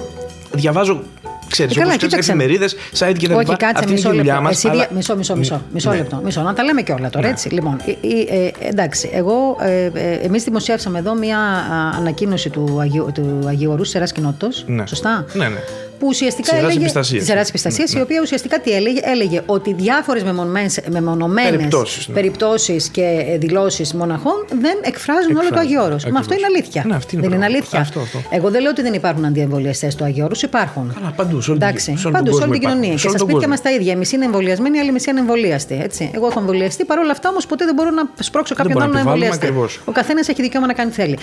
Υπήρξε λοιπόν αυτή η ανακοίνωση γιατί προφανώς δεν θέλανε μεμονωμένες απόψεις, είτε υπέρ είτε κατά των εμβολίων, να εκφράζει όλη την, ε, την, ε, την, την, την, κοινότητα του Αγίου Όρους. Και πολύ καλά κάνανε και το έκανε και ο διοικητής του Αγίου Όρους μετά. Ακριβώς, δίνοντας μια απάντηση ναι. πολιτική διοίκηση. Τι δεν δηλαδή, άρεσε στα μέσα. Στα δηλαδή; μέσα, σε τι διάφορα μέσα, ειδικά στη Βόρεια Ελλάδα. Όχι, τι δεν άρεσε ε, από αυτή την ανακοίνωση στα μέσα; Όχι, δεν σχολίασαν την ανακοίνωση αυτή τα μέσα. Θα έλεγα ότι τα ευρείας ανάγνωση έτσι μέσα δεν την προέβαλαν όπως θα έπρεπε. Εγώ λέω τι γράφεται, τι γράφτηκε δηλαδή μέχρι να φτάσουμε σε αυτό το σημείο. Mm-hmm. Έτσι, γιατί καθημερινά διαβάζουμε.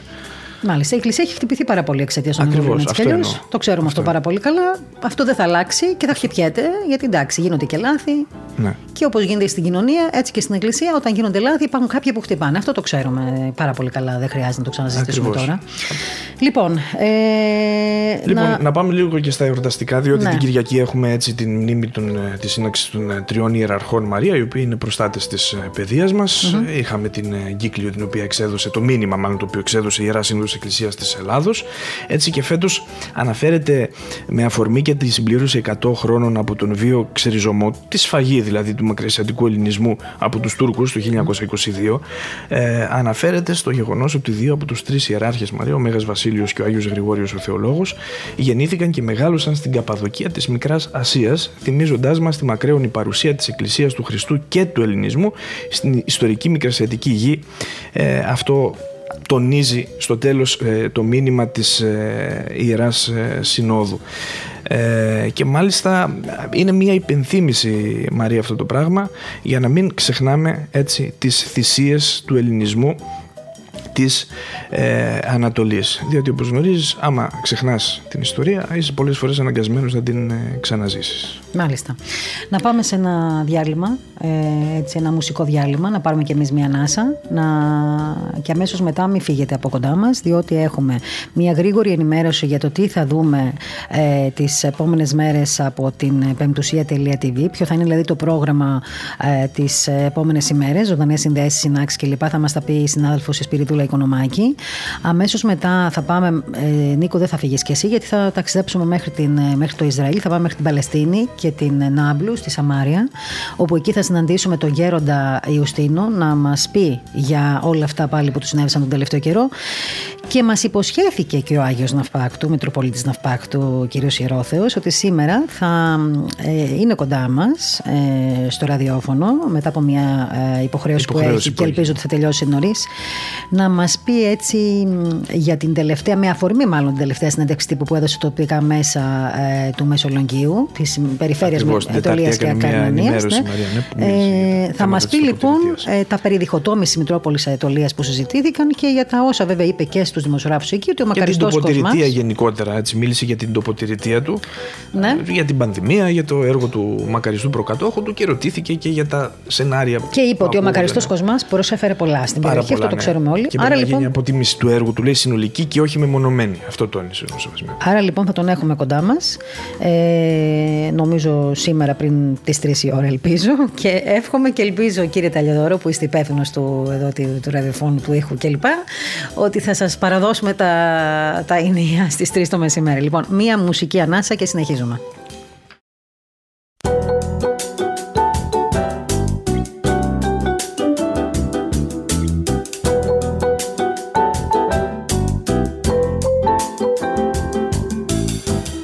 Να είμαστε πάλι εδώ στην ε, εκπομπή Επικαιρότητα, στο ραδιόφωνο της Πεντουσίας, στο διαδικτυακό ραδιόφωνο που μας ακούτε και σας ευχαριστούμε από όλα τα μέρη του κόσμου εκεί που καταλαβαίνετε ελληνικά. Ε, Καιρός είναι και όσοι δεν ξέρετε να μάθετε ελληνικά. Ξέρω, υπάρχουν άνθρωποι που προσπαθούν να μάθουν τα αρχαία ελληνικά πρώτα και αυτό είναι πάρα πολύ σημαντικό. Θα μιλήσουμε και για αυτό το θέμα κάποια στιγμή. Τι είναι αυτή η αγάπη των ξένων τελικά να αγαπούν τόσο πολύ την αρχαία ελληνική και εμείς να μην, να μην την ξέρουμε καν. Να όχι να τη μιλάμε, να ξέρουμε ότι υπάρχει. Πολλοί από εμάς την αγνοούμε πλέον. Ε, τι να κάνουμε, έτσι είναι τα πράγματα. Ό,τι έχεις δεν το εκτιμάς.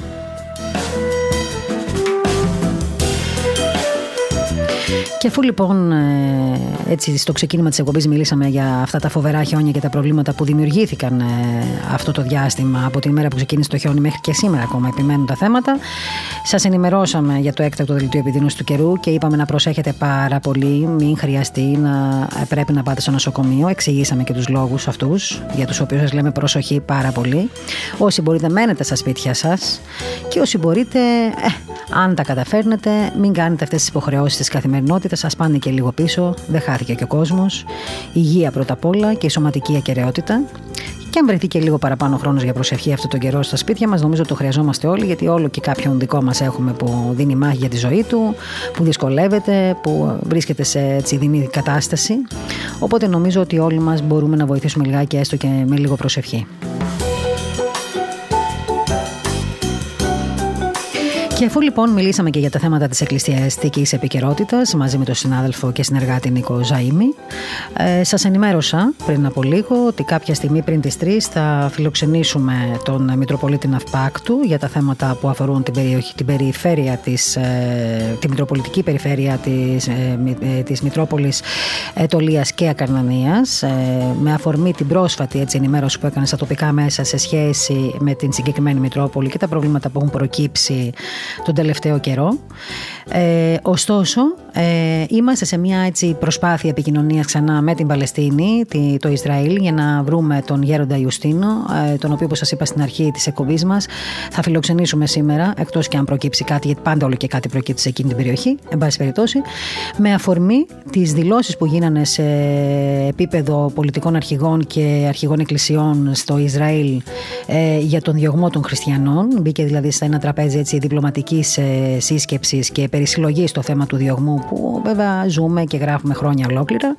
Μετά λοιπόν τις τελευταίες δηλώσεις και του ε, Πατριάρχη Ιερουσαλήμου του κ. Θεόφιλου, είπαμε ότι θα φιλοξενήσουμε με το Γέροντα, γιατί ακριβώς ε, λίγο μετά τις δηλώσεις ήρθε και ο ξυλοδαρμός για άλλη μια φορά του συγκεκριμένου ανθρώπου, ο οποίος έχει περάσει πάρα, πάρα πολλά εκεί στο Φρέαρ του Ιακώβ, σε ένα ιστορικό μοναστήρι όπου είναι ένας μοναχός σε ένα τεράστιο μοναστήρι και προσπαθεί να κρατήσει ε, τα όσα ανήκουν στο Ορθόδοξο Πατριαρχείο και βεβαίως ε, προσπαθεί να συντηρήσει επίσης ε, το συγκεκριμένο μοναστήρι με πολύ μεγάλο έργο, έργο, με πολύ μεγάλη προσπάθεια. Ένας άνθρωπος με φοβερή δύναμη, εγώ τον ξέρω προσωπικά και νομίζω ότι και όλοι εσείς τον έχετε γνωρίσει και μέσα από τα δημοσιεύματα τα δικά μας, από τις συνεντεύξεις που μας έχει δώσει να είναι καλό άνθρωπος, οπότε πηγαίνουμε πάντα μας ανοίγει την πόρτα του μοναστηριού του και έτσι είναι και όλοι οι μοναχοί στα, για προσκυνήματα είναι άνθρωποι που αγαπούν πολύ να βλέπουν ε, την εικόνα ενός Έλληνα να περιδιαβαίνει το μοναστήρι.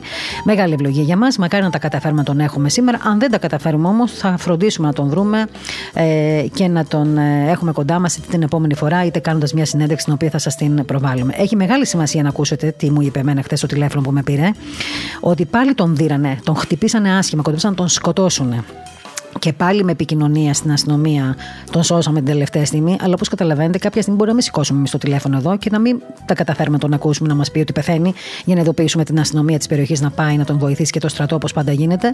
Και νομίζω ότι κάποια στιγμή πρέπει να δοθεί μια λύση σε, ε, σε διεθνές ε, διπλωματικό πλέον επίπεδο. Ο κύριος Δένδιας, ξέρω, μάλιστα είναι και από την Κέρκυρα ο Γέροντας Ιωστίνος, από εκεί που είναι και ο κύριος Δένδιας. Νομίζω ότι ο κύριος Δένδιας έχει δείξει μια ευαισθησία σε αυτά τα θέματα και χθες ήδη του στείλαμε ένα επίσημο ε, email για αυτό το λόγο και εύχομαι πολύ σύντομα να βρεθεί μια λύση και γι' αυτό. Λοιπόν, και πριν ξαναπάμε στα θέματα της επικαιρότητάς μας και πριν μεταπηδήσουμε δηλαδή στην ημέρα στι ώρες των συνεντεύξεων, να ακούσουμε την ε, Πέπη Οικονομάκη τώρα που είναι στο στούντιο μαζί μας.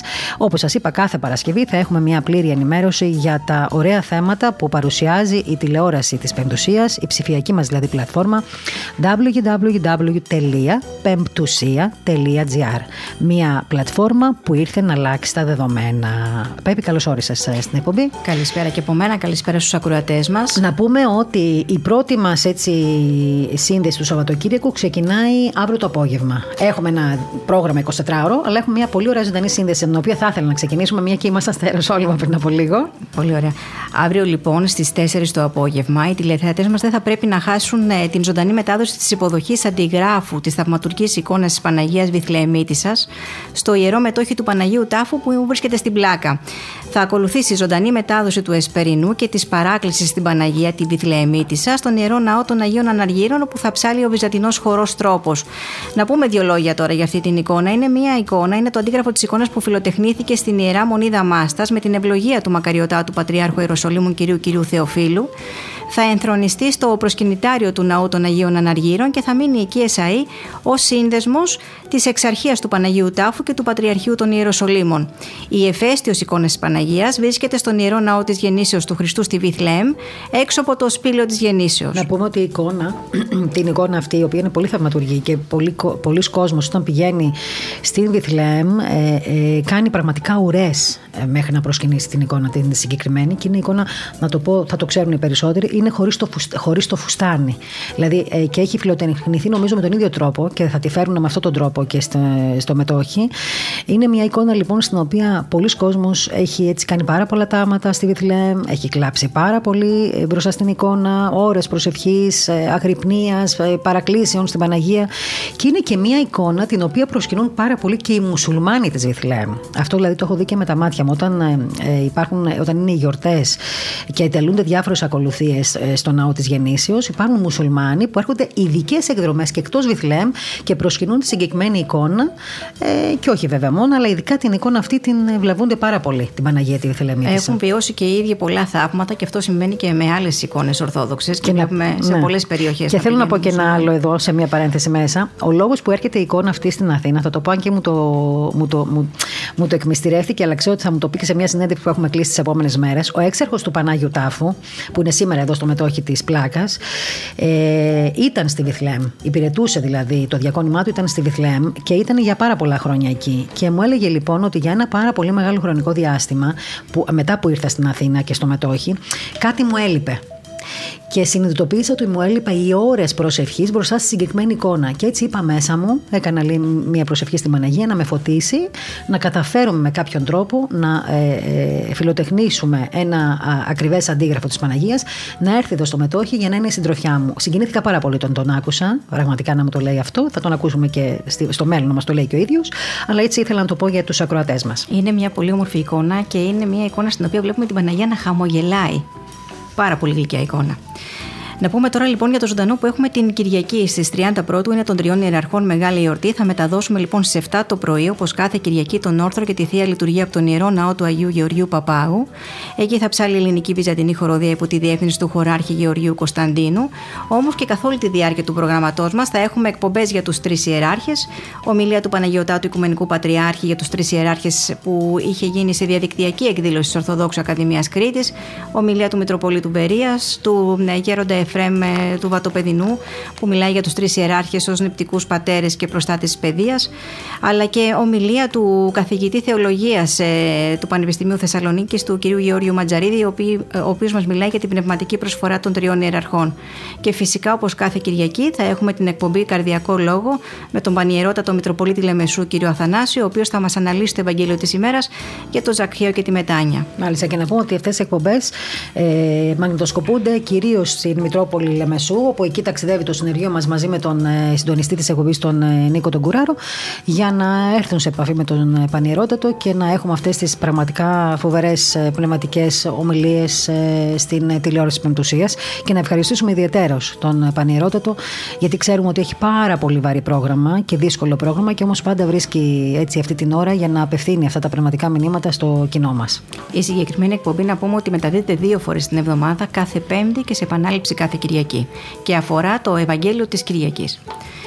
Λοιπόν, την Δευτέρα τώρα, 31 Πρώτου, ε, έχουμε σε 7.30 το απόγευμα ζωντανά τον Γέροντα Εφρέμ τον Πατοπεδινό από τον Άθωνα σε ένα ψηφιακό αρχονταρίκι το οποίο θα, το, θα έχει μια συζήτηση, μια ομιλία στους πιστούς της ενορίας υψώσεως του Τιμίου Σταυρού Γεωργίας. Είναι ένα ψηφιακό αρχονταρίκι το οποίο ε, έχει, με, με τους συγκεκριμένους πιστούς έχει ξαναγίνει και στο παρελθόν.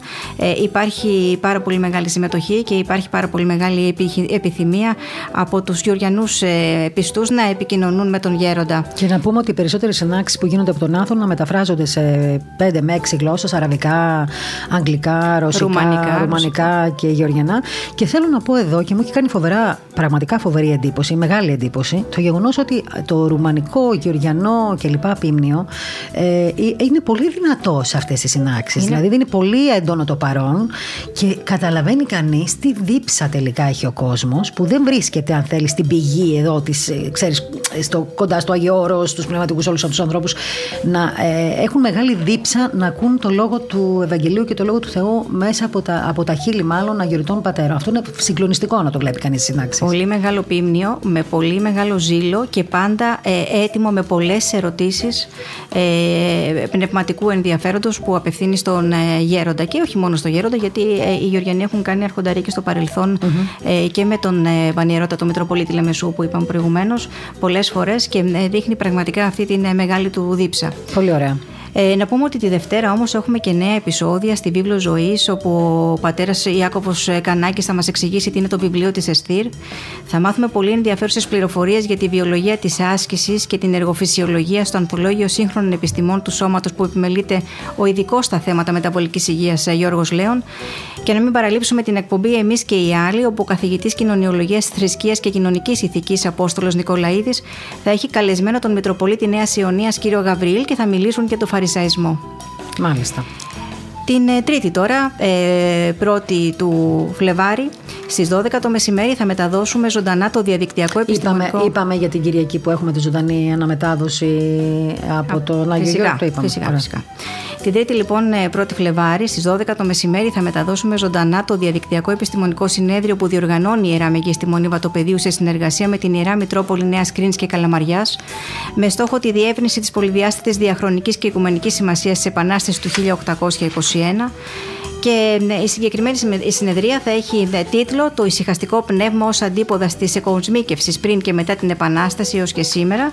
Και βασικοί ομιλητές θα είναι ο Αρχιμανδρίτης ε, Ζαχαρίας της Ιεράς Μονής Τιμίου Προδρόμου Έσεξ Αγγλία και ο μότιμο καθηγητής ε, Θεολογικής Σχολής ε, της Θεσσαλονίκης Γεώργιος Ματζαρίδης. Έχουμε επίσης σε πρώτη μετάδοση ένα πολύ αξιόλογο αφιέρωμα στο μακαριστό Αρχιεπίσκοπο Αθηνών Σεραφείμ.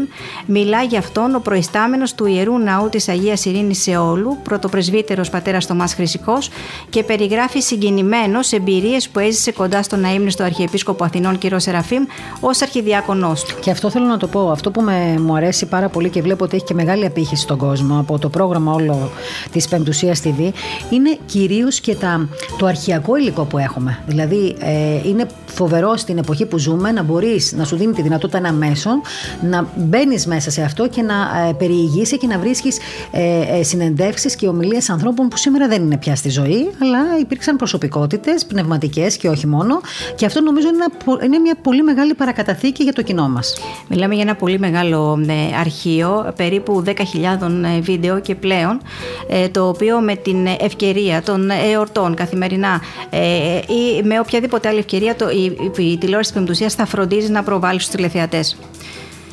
Την Τετάρτη τώρα λοιπόν στις 2 ε, του Φλεβάρι είναι η εορτή της Παπαντής του Κυρίου και θα έχουμε και πάλι ζωντανή μετάδοση στις 7 το πρωί τη Θεία Λειτουργία από τον Ιερό Ναό του Αγίου Γεωργίου Παπάγου με τη συμβολή της ελληνικής βυζαντινής χοροδίας αλλά και καθ' όλη τη διάρκεια της ημέρας θα έχουμε ομιλίες για την εορτή της Παπαντής του Κυρίου από τον Μητροπολίτη Βερίας, από τον Μητροπολίτη Πρικονίσου κ. Ιωσήφ. Ε, έχουμε ανασύρει από το αρχείο μας ε, μάλιστα μια χειροτονία την οποία είχε κάνει ε, στο καθολικό της Ιεράς Μεγής Μονής Πατοπεδίου ε, κατά την εορτή της Παπαντής του Κυρίου στις 2 Φεβρουαρίου του 2020 ήταν η χειροτονία του πατρός Λαζάρου του Βατοπεδινού Έχουμε επίσης ε, την ομιλία του Σεβασμιωτάτου Μητροπολίτου Θεσσαλιώτηδο και Φαρνάριο Φερσάλων του κυρίου Τιμοθέου στην εκδήλωση της Ιεράς Μητροπόλεω του για τις πολίτεκνε οικογένειες, επ' ευκαιρία της εορτής της Παπαντή του κυρίου το, την 1η Φεβρουαρίου του 2020. Και να τελειώσουμε με την επόμενη Πέμπτη, 3 ε, του Φλεβάρι. Οπότε οι τηλεθεατές μας ε, θα μπορούν να, να ε, παρακολουθήσουν ένα πολύ ενδιαφέρον αφιέρωμα στον Άγιο Ιγνάτιο της Μαριούπολης, τον Άγιο Ιγνάτιο τον Κύθνιο που γιορτάζει τη συγκεκριμένη είναι μέρα. Είναι και επίκαιρο, όχι μόνο με αφορμή τη γιορτή του, αλλά και λόγω των, ε, των, καταστάσεων, γεγονότων. Γιατί η Μαριούπολη είναι και αυτή στη γραμμή του πολέμου αυτή τη στιγμή. Σωστά. Που δόξα τω Θεώ, όπως είπα στην αρχή της εκπομπής, για διπλωματικούς λόγους, μάλλον η διπλωματία νίκησε αυτή τη στιγμή αυτή την εμπάθεια μεταξύ των δύο χωρών. Ελπίζω να συνεχίσει. Ε, ο Άγιος ε, Ιγνάτιος ο Κύθνιος γεννήθηκε στην Κύθνο και μετά πήγε στο Άγιο Όρος, χειροτονήθηκε η ιερέας ε, και ε, μετά πήγε στην Κρυμαία ως επίσκοπος Γορτθίας και Καφά ε, και ως άλλος Μωησή, ε, κατόπιν συνεννόησης με τη Μεγάλη Εκατερίνη της Ρωσίας, ανέλαβε και οργάνωσε τη μυστική μετακίνηση χιλιάδων Ελλήνων από την ε, προαιώνια πατρίδα τους. Στο βίντεο εξιστορείται ο βίος του Αγίου, αλλά και η προσπάθεια των Κυθνίων να επιστρέψει ο Άγιος στην πατρίδα του, κάτι που έγινε τα τελευταία χρόνια. Ε... Μιλάμε και εκεί και σε εκείνη την περιοχή. Μιλάμε για ένα φοβερά ισχυρό πίμνιο. Και λόγω των καταστάσεων που επικρατούν βεβαίως για, πάντα για στρατιωτικούς λόγους και των σειράξεων που συμβαίνουν εκεί πολύ συχνά, αλλά και γιατί ο κόσμος διψάει. Δεν τα έχει σε αυτό το πλούτο και σε αυτή την ευχαίρεια που τα έχουμε όλα εμείς εδώ. Οπότε διψάει, όπως καταλαβαίνεις, για τέτοια προσκυνήματα και είναι πάρα πολύ σημαντικό και αυτό. Φυσικά. Την επόμενη Πέμπτη επίσης έχουμε στην εκπομπή Λειτουργία με τα Λειτουργία ένα, μια πολύ ενδιαφέρουσα εκπομπή για την κατήχηση ενηλίκων από τον πατέρα Θερμιστοκλή Χριστοδούλου. Mm-hmm. Ε, έχουμε επίσης ε, την εκπομπή της Συνοδικής Επιτροπής Επί των Ερέσεων με τον πατέρα Ανδρέα Γκατζέλη, ο οποίος μας μιλάει για τους ε, πεντηκοστιανου mm-hmm. και την ε, Ορθοδοξία. Πολλά μάθαμε πάντως από αυτή την εκπομπή, πρέπει να το πω. Εγώ παρόλο που έχω διαβάσει πάρα πολλά βιβλία της αιρέσης, η αλήθεια είναι, γιατί ενδιαφέρομαι και λόγω, του ότι, λόγω των ταξιδιών που γίνονται για δημοσιογραφικούς λόγους, πάντα έχεις να κάνεις με τέτοια τέτοιε λαού που πρεσβεύουν και ε, έχουν ας πούμε άλλες, ε, που είναι πάρα πολλές αιρέσεις, εν πάση το πω έτσι. Μέσα από αυτή την εκπομπή όμως και θέλω να ευχαριστήσω πάρα πολύ το, το συνοδικό τμήμα της ε, ε, της Αρχιεπισκοπής ε, για τις αιρέσεις που μας ε, έδωσε αυτή την ευλογία να έχουμε αυτή την εκπομπή, να τη φιλοξενούμε δηλαδή. Και δημιουργείται για μας, για το πρόγραμμα της Πεμπτουσίας δημιουργείται. Και να ευχαριστήσουμε και τον ε, Σεβασμένο Μητροπόλητη Πυραιός, ο οποίος ε, ουσιαστικά προεδρεύει του τμήματος και έδωσε την ευλογία και έτσι προχωρήσαμε σήμερα και έχουμε αυτή την πολύ ωραία εκπομπή Και στο συμμετέχει πρόγραμμά και σε μας. πολλές από αυτές Και συμμετέχει και σε πολλές εκπομπές, βεβαίως. Κυρίως τώρα με το διαδίκτυο υπάρχουν πάρα πολλοί κίνδυνοι ε, δίπλα μας ε, και για τα παιδιά μας αλλά και για εμάς τους ίδιους, οι οποίοι δεν είναι ορατοί όσο ορατοί θα, θα, μπορούσαμε, να- θα μπορούσαν να είναι. Και μέσα από αυτή την εκπομπή μαθαίνουμε ε, τι πρέπει να προσέχουμε ώστε να μην παρασυρθούμε. Θέλω να μου επιτρέψεις, αν και μιλήσαμε για το πρόγραμμα από αύριο μέχρι την επόμενη Τετάρτη, να πω και για ένα, μια πάρα πολύ ωραία ταινία την οποία προβάλλουμε για πρώτη φορά σήμερα. Σήμερα το βράδυ λοιπόν στις 10 και 4 έχουμε μια ταινία με τίτλο «Η Αγία Χρυσή, μια λιαχτίδα στα χρόνια της σκλαβιάς». Είναι μια ταινία η οποία βασίζεται στην αληθινή ιστορία του μαρτυρίου της Αγίας Χρυσής, όπως αυτή καταγράφηκε από τον Άγιο Νικόδημο τον Αγιορείτη στο νέο μαρτυρο- μαρτυρολόγιο. Η νεαρή Χρυσή ήταν μια χριστιανή στο χωριό Σλάτενα της Αλμοπίας, δηλαδή το χωριό λέγεται σήμερα Χρυσή, που βασανίζεται συστηματικά ψυχικά και σωματικά γιατί αρνείται να εξισλαμιστεί και να παντρευτεί το μουσουλμάνο απαγωγέα της. Θανατώνεται με φρικτό τρόπο στις 13 Οκτωβρίου του 1795, αρνούμενη μέχρι τέλους να προδώσει την πίστη της. Το μαρτύριό της το διηγήθηκε στον Άγιο Νικόδημο, ο πνευματικός της Αγίας Χρυσής, ο πατέρας Τιμόθεος, ο οποίος διέμενε για μεγάλο χρονικό διάστημα στο μετόχι της Μονής Σταυρονικήτα του Αγίου Όρους. Ε, το ερέθισμα για τη δημιουργία αυτής της ταινίας ε, μας το, το έδωσε ο Μητροπολίτης Εδέση Πέλης και Αλμοπίας κ. Ιωήλ με αφορμή την εκδήλωση της Μητροπόλεως για τα 200 χρόνια από την Επανάσταση του 1821. Η παραγωγή, το σενάριο και η σκηνοθεσία ανήκουν στη θεατρική ομάδα Οι Απεσλίδες και σας ευχαριστούμε, τους ευχαριστούμε πάρα πολύ που Πρώτον, μας τους έδωσαν αξίζουν τα δικαιώματα. Συγχαρητήρια που είναι και μια νέα ομάδα με, με νεαρά άτομα τα οποία έφτασαν σε αυτή, να κάνουν αυτή την παραγωγή. Ερασιτέχνη ηθοποιοί Και με αυτό πάρα είναι πολύ μεγάλο Πολύ ζήλο όμως. σημαντικό το γεγονός ότι υπάρχουν νέοι άνθρωποι σήμερα οι οποίοι είτε σπουδάζουν ε, το, το αντικείμενο των τεχνών, εν πάση περιπτώσει, είτε το έχουν έμφυτο, είτε το κάνουν για λόγους καθαρά έτσι, ε, ελεύθερου χρόνου, εν πάση περιπτώσει, να ε, καταναλώνουν την ενέργειά τους, γιατί με, τη- με, με την καλή έννοια το λέω, για να παράγουν τέτοια έργα που βοηθούν πάρα πολύ τον κόσμο. Και πολλά από αυτά τα θέματα και τους βίου αυτών των ανθρώπων δεν τα γνωρίζουμε σε πολλές περιπτώσεις. Οπότε όταν αυτά γίνονται ένα κινηματογραφικό έργο, ένα θεατρικό έργο, ίσως ένα βιβλίο, ένα ε, μυθιστόρημα κλπ. με τη- βασισμένο στη ζωή αυτών, εμείς μπορούμε και μαθαίνουμε από όλα αυτά. Άρα λοιπόν και τους ευχαριστούμε και τους συγχαίρουμε για την προσπάθεια και να συνεχίσουν έτσι και εμείς όσο μπορούμε ως Ινστιτούτο Άγιος Μάξιμος Ευρεκό και Όμιλος Πεμπτουσία κλπ. θα είμαστε κοντά σε αυτές τις προσπάθειες.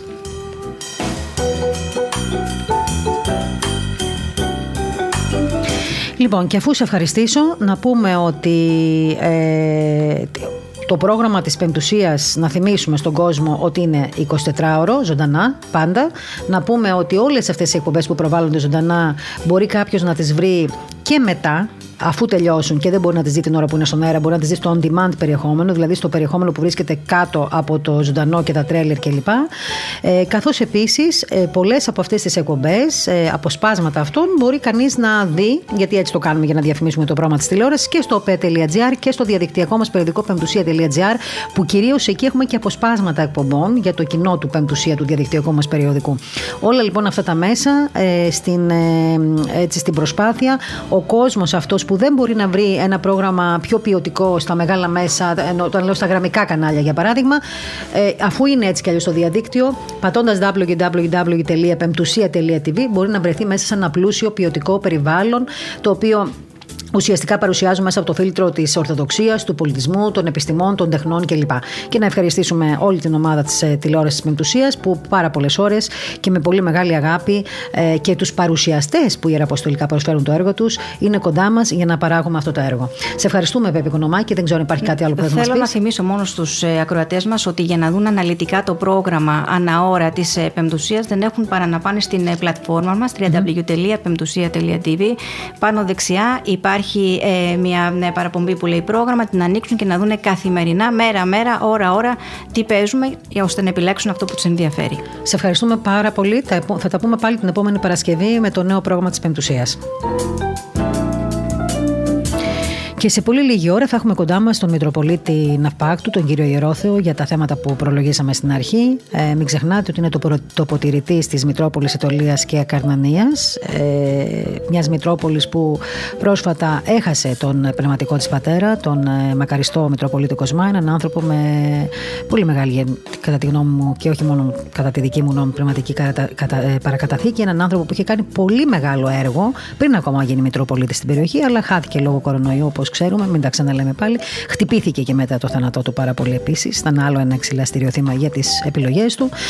Θα έχουμε λοιπόν το σεβασμένο του Μετροπολίτη Ναυπάκτου, τον οποίο επίσης φιλοξενούμε όμως σε πολύ μεγάλο βαθμό και στο πρόγραμμα της τηλεόρασης ε, εμείς, διότι έχουμε πάρα πολλές δικές του ομιλίες με μεγάλη απήχηση στο κοινό της Πεντουσία.tv. Μία ανάσα λοιπόν για άλλη μία φορά και σε λίγο κοντά μας και ο σεβασμένο του Μετροπολίτης Ναυπάκτου, κ. Ιερόθεος.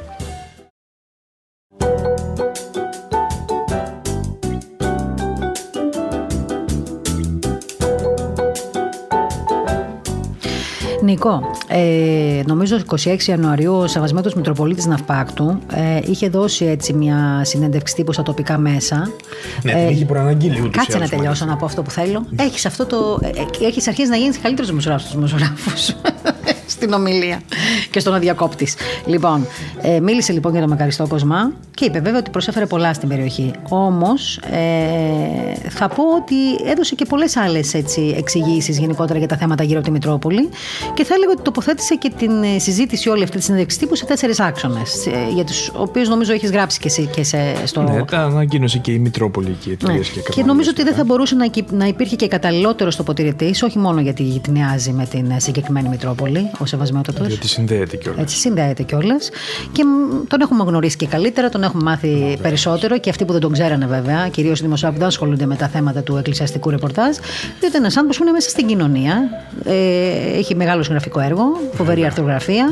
Και εγώ να σου πω την αλήθεια, διαβάζω, δηλαδή βλέπω ότι υπάρχει μια αγάπη στην αρθρογραφία του από πολλά μέσα και αυτό είναι πάρα πολύ καλό. Και φιλοξενείται και από εφημερίδες πρώτη γραμμή. Όχι, είναι θετικό γιατί να σου πω κάτι. Ε, ε, δεν μου αρέσει να βλέπω να χτυπάνε συνέχεια την εκκλησία. Μου αρέσει που υπάρχουν ιεράρχες που τους ε, σέβονται και οι δημοσιογράφοι και τα μέσα και τους φιλοξενούν συχνά, γιατί έτσι φαίνεται ότι η εκκλησία δεν είναι ένα γραφικός, ε, δηλαδή δεν είναι γραφική όπως τη λένε πολλοί. Ακριβώς. Έτσι έχει μια ποιότητα, έχει ένα, ένα βάρος. Οι ιεράρχες έχουν μόρφωση, έχουν καλλιέργεια, ξέρουν πάρα πολλά πράγματα. Να το πω έτσι όπως λέμε και εμείς οι δημοσιογράφοι μεταξύ μας. Και τον σεβασμένο του Μητροπολίτη Ναυπάκτου τον έχουμε στη γραμμή μας. Α, τον έχουμε στη γραμμή μας. Σεβασμιότατε την ευχή σας. Τι κάνετε; Καλή χρονιά και επισήμως. Δεν τα είπαμε. Ευχαριστώ πάρα πολύ. Να είστε καλά κι εσείς. Καλή δύναμη στο έργο σας. Ο αέρας της Πεντουσίας σας αγαπάει πολύ. Το ξέρετε αυτό. Το ξέρω και εγώ την αγαπώ. Είστε καλά. έχω, έχω καλή, καλή σχέση με δημοσιογράφους και μάλιστα οι οποίοι καλύπτουν τον δημοσιογράφο το ρεπορτάζ. Να προσέχετε. Να προσέχετε, έχω να σας χρόνια.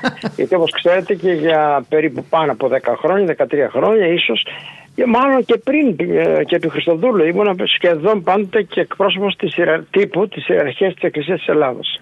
Ε, αυτό το γνωρίζουμε καλά γιατί η αλήθεια είναι ότι το εκκλησιαστικό ρεπορτάζ, εγώ δεν κάνω εκκλησιαστικό ρεπορτάζ, αλλά το εκκλησιαστικό ρεπορτάζ νομίζω ότι κατοχυρώθηκε σε βασμιότατε και νομίζω θα συμφωνήσετε την περίοδο που ήταν αρχιεπίσκοπος ο Χριστόδουλο.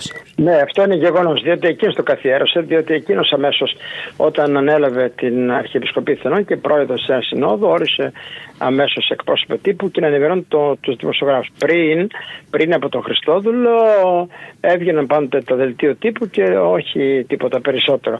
Αλλά ήταν πριν από τον Χριστόδουλο ήταν ο Χατζηφώτης, ο Μακαρίτης Αγιάννη Χατζηφώτης, ο οποίος εκείνος ενημέρωνε τους δημοσιογράφους, λαϊκός, αλλά δεν υπήρχε έτσι κάποιος κληρικός. Ναι. Επί Χριστοδούλου ανελάβανε πάντοτε κάποιος ε, εκ μέρους της ε, ιεραρχίας της Εκκλησίας της Ελλάδα ή της Διαρκούς Ιερασυνόδου. Αυτά όλα τα θυμάμαι πάρα πολύ καλά και εγώ να σας πω την αλήθεια που μου λέτε τώρα και για τον Μακαριστό Χατζηφώτρη, ο οποίος είχε κάνει μεγάλη ενημέρωση και είχε εκδώσει και ένα, και ένα τόμο, νομίζω, τότε για τα δελτία τύπου που είχε εκδώσει από την Αρχιεπισκοπή, τον οποίο τον έχω και εγώ στη βιβλιοθήκη μου, είχε αποσταλεί. Πολύ σημαντικό έργο όμως και να σας πω κάτι. Έτσι δεν πρέπει όμως να γίνεται, δεν πρέπει και η Εκκλησία να έχει έτσι, να είναι εξωστρεφή στα θέματα ενημέρωσης. Εγώ νομίζω ότι καλύτερα ναι. να υπάρχει ένας διάλογος και μια ενημέρωση, χωρίς βέβαια να, να κανιβαλίζουμε πολλές φορές εμείς δημοσιογράφοι όλη αυτή την αγάπη που υπάρχει προς την ενημέρωση από την πλευρά της Εκκλησίας. Ε, γίνεται θεωρώ, αυτό; Θεωρώ, ναι, εγώ θεωρώ ότι πρέπει να υπάρχει κάποιος ο οποίος, ας πούμε, για να πάσει στιγμή και ώρα να ενημερώνει, να ενημερώνει του δημοσιογράφους. Δηλαδή, εσείς ανά πάσα στιγμή και ώρα να υπάρχει κάποιος ε, στον οποίο να απευθύνεστε. Γιατί, διότι όταν ένας Μητροπολίτης μπορεί να είναι εκπρόσωπος τύπου της ιεραρχίας, όταν συνεδριάζει η ιεραρχία να ενημερώνει ή διαρκή σύνοδος. Ε, ενώ ένας ο οποίος είναι στο γραφείο και σήμερα υπάρχει γραφείο τύπου και μπορεί να γίνεται αυτό. Εκείνο που γνωρίζω δηλαδή ότι και στην ε, Ιερά Σύνοδο είναι ο Γιώργος Βασιλείου, είναι, είναι στο γραφείο τύπου της Ιεράς Συνόδου, αλλά και στην Αρχιεπισκοπή είναι ο Χάρης Κορινδάρης. Και νομίζω ότι οι δημοσιογράφοι όταν θέλουν ε, ή off the record να μάθουν κάτι, τέλος πάντων μπορεί να έχουν την επικοινωνία αυτή. Μάλιστα. Λοιπόν, μια και είπαμε για τον ε, Μακαριστό Χριστόδουλο πριν, αναφέρω απλά στον κόσμο που φαντάζομαι ότι θα το ξέρουν περισσότεροι, ότι σήμερα νομίζω συμπληρώνονται και 14 χρόνια από την κοίμηση του Μακαριστού Αρχιεπισκόπου Αθηνών. Μάλιστα. Έτσι, σαν ναι, σήμερα. είναι γεγονό. Σαν σήμερα κοιμήθηκε. Λοιπόν, Είναι γεγονός. Και ε, να ευχηθούμε ο Θεό τον Αναπαύση. Ήταν ένας αρχιερέας ο οποίος εργάστηκε πάρα πολύ στην Εκκλησία. Ω Μητροπολίτης Δημητριάδος έκανε μεγάλο έργο εκεί στο Βόλο mm-hmm. ως Μητροπολίτης Δημητριάδος και μετά ως Αρχιεπίσκοπος είχε έτσι όραμα, είχε έμπνευση.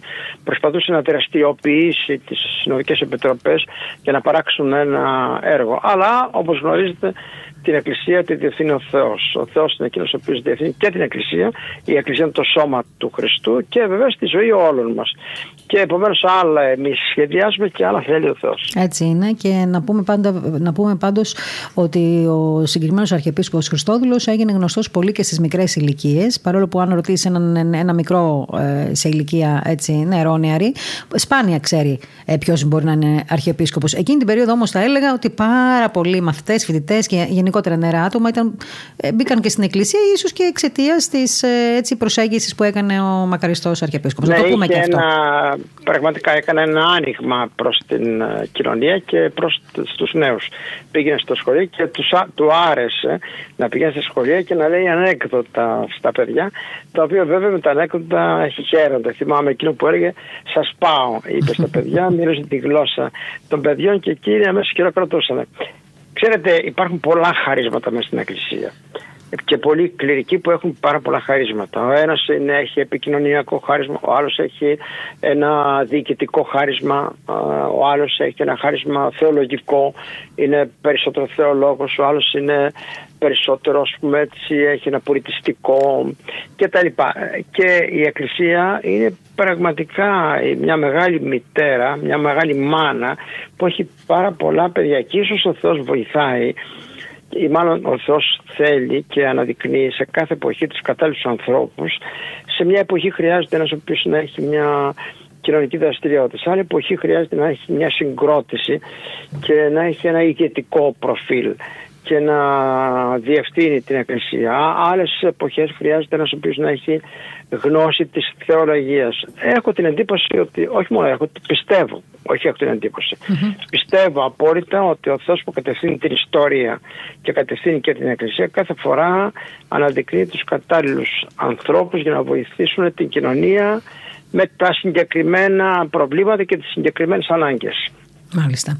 Αυτό νομίζω είναι πάρα πολύ σημαντικό να το κατανοούμε όλοι μας, γιατί ε, από εκεί ξεκινάνε, ε, εκεί, από εκεί αρχίζουν και τελειώνουν όλα, κατά τη γνώμη μου. Να σας πω δηλαδή, για παράδειγμα, πριν το Χριστόδουλο ήταν ο σεραφιμ Ο Σεραφείμ έπαιξε ένα πολύ σημαντικό ρόλο ως αρχιεπίσκοπος στην εποχή εκείνη, Όντως. μετά τη μεταπολίτευση. Εκείνο το, το κρίσιμο διάστημα. Επίσης, δύσκολη περίοδος. Ναι, δεν είχε γνώσεις έτσι, θεολογικές, δεν είχε κοινωνικό, έτσι πώς το λένε, επικοινωνιακό χάρισμα, αλλά ήταν ηγέτης με ένα ιδιαίτερο στυλ που μπορούσε να κρατάει την ενότητα της Εκκλησίας και να συνεργάζεται με το κράτος ώστε διάφοροι τότε πολιτικοί και διάφορες ε, άλλες ιδεολογίες να μην δημιουργήσουν πρόβλημα στην Εκκλησία όταν έβγαινε μέσα από μια επτάχρονη δικτατορία. Νομίζω ότι είχε, το, είχε το χάρισμα της ο... διπλωματίας ο Σεραφείμ. Ναι, νομίζω. είχε ένα χάρισμα να διευθύνει. Mm-hmm. Οπότε θέλω να πω ότι έχουμε τρεις αρχιεπισκόπους μετά τη μεταπολίτευση τον, τον Σεραφείμ, τον Χριστόδουλο, τον Ιερώνυμο και ο καθένας έχει το δικό του χάρισμα στην εποχή του. Μάλιστα. Και, και ευχόμαστε πάντα και προσευχόμαστε να υπάρχουν χαρίσματα, όπως είπατε στην Εκκλησία. Μάλλον υπάρχουν, αλλά να φαίνονται κιόλας για να καταλαβαίνει και ο κόσμος έτσι και να εμπνέεται και από όλους εσάς. Η αλήθεια είναι αυτή. Τώρα, πριν σας πριν σας, ε, καλωσορίσουμε στην εκπομπή, είχαμε, έλεγα εδώ στον Νίκο του Ζαήμι ότι. Όλα αυτά ήταν πριν το καλωσόρισμα. Ναι, ναι, πριν. λέω όχι, πριν σας καλωσορι... όχι, λέω πριν σας, που... πριν σας καλωσορίσουμε, έλεγα. Θέλω να σας πω τι έλεγα πριν σας πω καλημέρα, εν πάση περιπτώσει. Ναι, έλεγα ναι. στον συνάδελφο εδώ τον Νίκο είπε το Ζαήμι, ότι κατά τη γνώμη μου πάντα, έτσι, γιατί ξαναλέω ότι δεν είμαι εκκλησιαστικός συντάκτης, μια ταπεινή δημοσιογράφος λέω πάντα είμαι. Λοιπόν, έλεγα λοιπόν ότι ε, νομίζω δεν θα υπήρχε πιο κατάλληλος τοποτηρητή από εσάς για την Μητρόπολη Ετωλίας και Καρνανίας. Ε, κοιτάξτε, δεν μπορώ να το πω αυτό. Με την έννοια ότι είστε τόσα χρόνια στην ΑΦΠΑΚ, 27 χρόνια, λόγω της μαθητείας σας στο Αγρίνιο. Εννοώ ότι έχετε. Ναι. Ο νόμος, ο καταστατικός χάρτης της Εκκλησίας της Ελλάδος, ο νόμος 590 το 1977 ορίζει ότι σε κάθε περίπτωση όταν χειρεύει μια Μητρόπολη ο αρχιερό, ο, αρχι, ο πιο αρχι, ο, ο, ο, ο παλαιότερος ναι, ο, ο, έχουν, ναι, τα έχουν αρχαιότερα, τα, ναι. έχουν τα τα πρεσβεία τιμής. Ναι, ναι, ναι, ναι, ναι, τα πρεσβεία τιμής, συγγνώμη, αρχαιότερος ήθελα να πω, ναι. εκ των ομόρων Μητροπόλεων. Επομένως δεν επιλέγουν, δεν επιλέγεται ποιος είναι ο κατάλληλος, ποιος έχει τα χαρίσματα. Αλλά βέβαια εδώ ε, έγινε αυτό που έγινε γιατί ο νομό Ετωλοκρανία, τώρα λέγεται Περιφερειακή Ενότητα, ε, του νομού Ετωλοκρανία, έχει δύο Μητροπόλεις είναι η Μητρόπολη Ετωλή και Κανονής και η Μητρόπολη είναι αυτάπτω. Είμαστε στον ίδιο νομό, στην ίδια περιφερειακή ενότητα. Και όπως είπα και στους δημοσιογράφους που έκανα μια ενημέρωση την περασμένη ε, Στους τοπικούς, ναι, ναι, Τετάρτη. Την Τρίτη, νομίζω. Ναι. Τρίτη, Τετάρτη. Έκανα μια ενημέρωση mm. και, ναι, και τους είπα ότι πραγματικά ήμουν τέσσερα χρόνια μαθητής στο γυμνάσιο στο Αγρίνιο. Κατάγομαι από τα Γιάννη, αλλά και τελείωσε το γυμνάσιο για διαφόρους λόγους. Στη συνέχεια, 15 χρόνια ήμουνα συνικούσα εκεί μου πνευματικό παιδί του Μητροπολίτη του Αγίου Εδέσης, του Αγίου Καλλινίκου του Εδέσης, ο οποίος έκανε πρώτος σύγκελο στην Ετωλοκαρνανία και καταγόταν από εκεί και μου έλεγε πολλά περιστατικά και γνώριζα το βάθος των προβλημάτων. Και τώρα είμαι 27 χρόνια μέσα σε αυτή την περιοχή. Επομένως κάπου 45-50 χρόνια ζω με, το, με τα προβλήματα και με τα θέματα της Ετρόκαρνανίας και τα γνωρίζω. Γνωρίζω και αυτά που φαίνονται, γνωρίζω και αυτά που δεν φαίνονται. Έτσι ακριβώς. Γιατί πάντα υπάρχουν και κάποια που δεν φαίνονται. Πάντως εσείς, από ό,τι θυμάμαι και στην ε, συνέντευξη που δώσατε στους τοπικούς το, πριν από λίγες μέρες, κάνατε μια σημαντική αναφορά στην περίοδο του Μακαριστού Κοσμά και τονίσατε βέβαια ότι το ξέραμε κιόλας, ότι τον είχατε ψηφίσει να εκλεγεί και χαρακτηρίσατε και σημαντικό το έργο του, έτσι, το οποίο κατά τη γνώμη σας πρέπει να κρίνεται στην ολότητά του, έτσι είχατε πει. Και νομίζω ότι θέλω να συμφωνήσω και εγώ μαζί μαζί σας σε αυτό. Ναι, εκείνο που είπα είναι ο Κοσμάς, ο Αίμιστο Κοσμάς ήταν 35, πάνω από 35 χρόνια ιεροκήρυκα στην περιοχή. Ήταν ιεροκήρυκα στην περιοχή, κατάγεται από το Αγρίνιο, ήταν προς το Μεσολόγγι περισσότερο η έδρα του. Ε, ε, πήγαινε σε όλα τα χωριά, λειτουργούσε, ε, εξομολογούσε. Είχε τις κατασκηνώσεις, άρα είχε σχεδόν όλη την νεολαία ε, όχι ότι λέει, πολλά παιδιά τα οποία πήγαιναν στην εκκλησία τα έχει στα χέρια του. 35 χρόνια πριν γίνει Μητροπολίτης, μετά έγινε Μητροπολίτης, είχε ένα σημαντικό και αξιόλογο έργο. Και αυτό που είπα, γιατί πρέπει να είμαστε αντικειμενικοί κριτές. Δεν μπορεί να κρίνουμε με υποκειμενικότητα ή να βλέπουμε ένα λάθος ενός ανθρώπου και αυτό το λάθος ας πούμε το παίρνουμε, το μεγαλοποιούμε και να σβήνει όλη η άλλη προσφορά. Όπως συνηθίζουμε ε, να κάνουμε εμείς κυρίως τον τελευταίο καιρό. Ναι. Συνηθίζεται αυτό, η αλήθεια είναι. Το λέω γενικότερα αυτό. Το λέω γενικότερα. Οπότε έκανε ένα έργο το οποίο γι' αυτό που είπα ότι πρέπει να το κρίνει κανείς, ας πούμε, να το δίνει, να το δει, να το ε, ερμηνεύσει, να το κρίνει, να το σχολιάσει στην ολότητά του το έργο αυτό. Βέβαια αυτό το κάνει η ιστορία, το κάνει ο ιστορικός του μέλλοντος και εμείς πιστεύουμε ότι ο Θεός είναι εκείνος ο οποίος κρίνει ε, τον κάθε άνθρωπο πώς εργάστηκε μέσα σε μια περιοχή. Πάντως είναι ένας άνθρωπος περίπου 50 χρόνια και ως κληρικός και ως κληρικός πρεσβύτερος εννοώ και ως ε, Μετροπολίτης έπαιξε ένα ρόλο στην περιοχή αυτή. Και δεν ήταν κρίμα σεβασμιότατε που λίγο πριν φύγει, μάλλον πριν φύγει και μετά που έφυγε από κοντά μας, ε, χτυπήθηκε πάρα πολύ από τα μέσα μαζική ενημέρωση. Δηλαδή, σας μιλάω ειλικρινά, στεναχωρήθηκα πάρα πολύ, ασχέτως με την απόφασή του. Δεν θα κρίνουμε την απόφασή του να μην εμβολιαστεί ναι. κλπ. Έτσι. Λοιπόν, ε, με πείραξε πάρα πολύ που έβλεπα αυτούς τους τίτλους στα μέσα μαζική ενημέρωσης. Ο ανεμβολίαστος ιεράρχης έφυγε. Δηλαδή, πραγματικά ήταν και λίγο και προσβολή, ας πούμε, μνήμης νεκρού. Αλλά εντάξει. Να δεν... πω, μου αρέσει, μου αρέσει να λέω και το είπα κάπου εδώ αυτές, αυτό το καιρό, μάλλον στην εξόδια ακολουθία, μου αρέσει να λέω ότι εγώ χαίρομαι πάρα πολύ που θα με κρίνει στη δεύτερη παρουσία ο Χριστός που ξέρει όλο το βάθος της καρδιάς μου και όχι οι άνθρωποι. Γιατί οι άνθρωποι είναι πάρα πολύ σκληροί στις κρίσεις τους.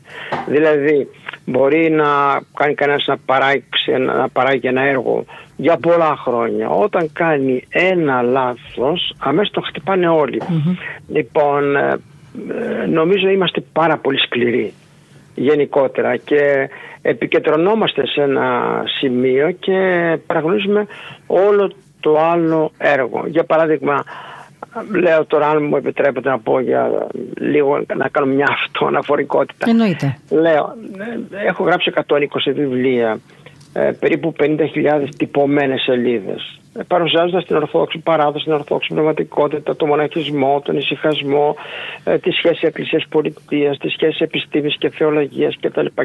Μπορεί κάποια στιγμή να γράψω κάτι που σε μερικούς δεν αρέσει. Σβήνουν όλο το άλλο έργο. Δηλαδή αυτό που γίνεται είναι φοβερό. Είναι φοβερό να ας πούμε και ένα λάθος να κάνει κανείς. Δεν είμαστε αλάθητοι. Και παίρνει αυτό το λάθος, το ενδεχόμενο το λάθος, το παίρνει αυτό και αμέσως στον κάθε των αχρήστων όλη η προηγούμενη παραγωγή του. Δυστυχώς αυτό που είναι παραδοσιακή, που είναι θεολογική, που είναι...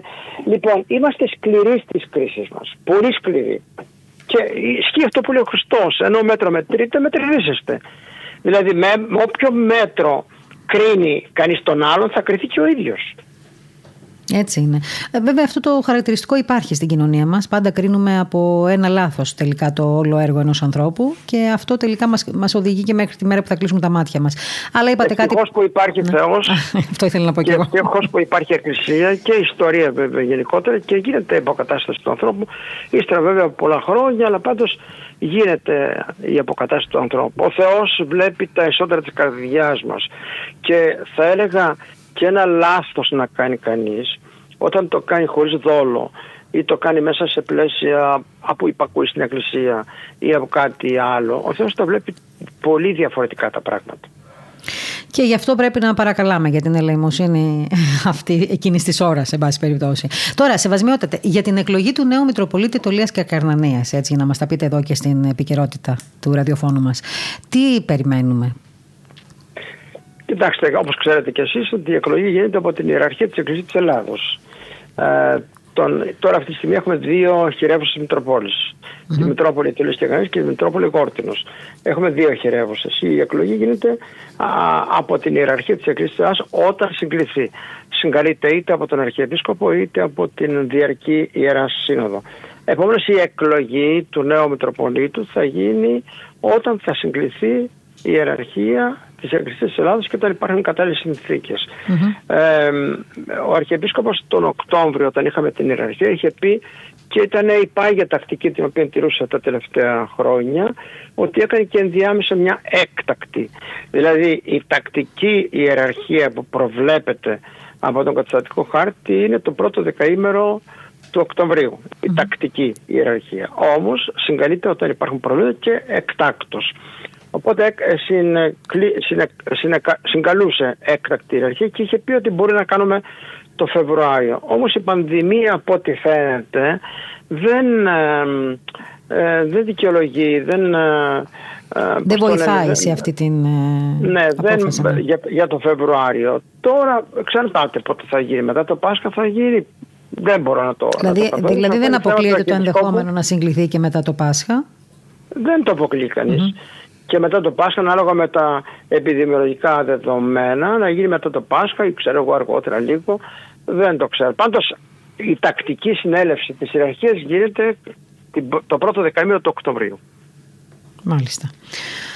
Θα περιμένουμε. Είναι, είναι υποχρεωτική δηλαδή και αναγκαστικά να γίνει εκτός αν υπάρχει ένας λόγος που δεν θα το επιτρέψει όπως έγινε πέρυσι. Όχι πέρυσι, πρόπερσι. Σεβασμιότατε, ε, ευλογείτε πρώτα απ' όλα. Να είστε καλά, ο κύριος. Ε, ποια ήταν η κατάσταση που βρήκατε στη Μητρόπολη Ετωλίας και Καρνανίας όπου είστε τοποτηρητής. Εκδώσατε και μία εγκύκλιο αναφέραν μέσα. Ε, τι να σας πω τώρα, τι να, ε, είναι μια Μητρόπολη, η οποία είναι ζωντανή Μητρόπολη. Mm-hmm. Έχει καλούς ιερείς, έχει mm-hmm. μεγάλους ναούς. Τώρα ζω και εγώ λιγάκι τι σημαίνει να είναι κανείς Μητροπόλη της Μεγάλης Μητροπόλεως. το είπα σε κάποιο Μητροπόλη και γελούσα.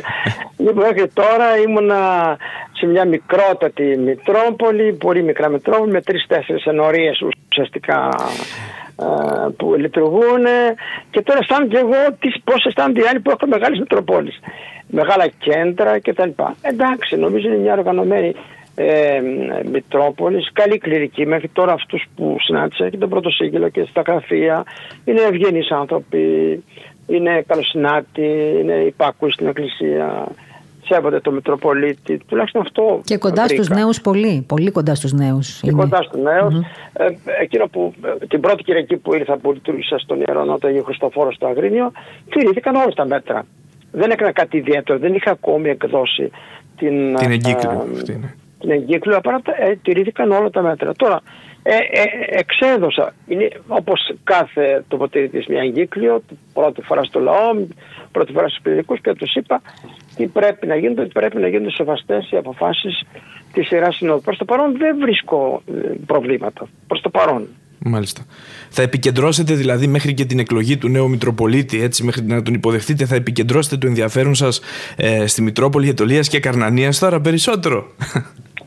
Κοιτάξτε, και, δεν. Ε, Χωρίς αυτό να σημαίνει ότι θα μιλήσετε έτσι τα, δεν τα καθήκοντά σας. Δεν, δεν, δεν απομακρύνουμε. Εδώ στην στην ΑΦΑ. Ναι, Για ναι, παράδειγμα, ναι. τώρα που με βρήκατε, μόλις επέστρεψα, ε, οι, οι αντιπεριφερειάρχες της, του Μεσολογγίου, της Ετωλοκανονίας και ο Περιφερειάρχης με κάλεσαν εκεί να κόψουμε μια πίτα τηρουμένων όλων βέβαια των υγειονομικών μέτρων για τους υπαλλήλους και πήγα εκεί και τα λοιπά και επέστρεψα. Δηλαδή έχω ως κέντρο αναφορά στην άφακτο, αλλά είναι φυσικό να δείξω λίγο περισσότερο ενδιαφέρον.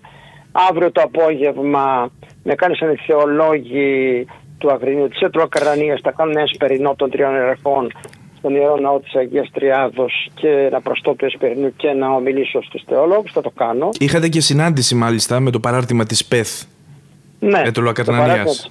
Ναι, ήρθε εκεί και σε μια πολύ καλή Πολύ καλή ατμόσφαιρα και εντάξει θα έχω το Αγρίνιο το γνωρίζω διότι έκανα μαθητή στο γυμνάσιο εκεί στο Αγρίνιο και έχω και επικοινωνία από τότε γιατί είμαστε στο ίδιο νόμο όπως είπαμε προηγουμένως. Νομίζω ότι εντάξει θα προσπαθήσω να κάνω ό,τι μπορώ για να βοηθήσω ε, μια κατάσταση. Είναι πονεμένοι πολύ κληρικοί, πονεμένοι άνθρωποι, γιατί είχαν τον πνευματικό τους πατέρα, τον οποίο ας πούμε έχασαν. Καταλαβαίνω τον πόνο τους, καταλαβαίνω τη στενοχώρια τους και προσπαθώ έτσι να τους ε, βοηθήσω όσο μπορώ και έχουν δύο πράγματα. Πρώτον έχουν τον πόνο από το θάνατο, την κοίμηση του πνευματικού τους πατέρα και αφετέρου έχουν και την προσδοκία ποιος θα είναι, Για το ποιος θα έρθει. Είναι αυτό το ενδιάμεσο το οποίο έχει τα δικά του προβλήματα.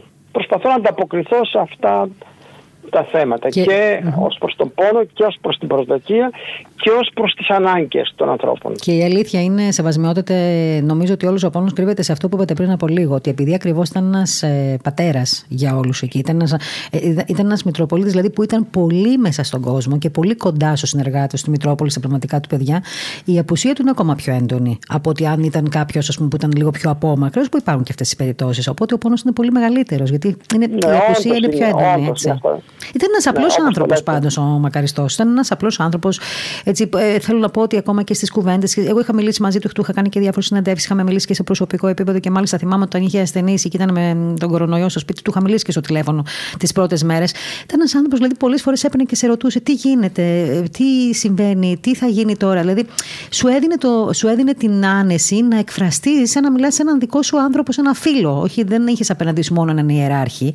Και αυτό ήταν ένα χάρισμα που είχε κατά τη γνώμη μου, να σας πω την αλήθεια. Ναι, ναι, ναι. Βεβαίως, όπως σας είπα, υπάρχουν πολλά χαρίσματα και είχε το χάρισμα, είχε επικοινωνία με τους ανθρώπους, με τους ιερείς κτλ.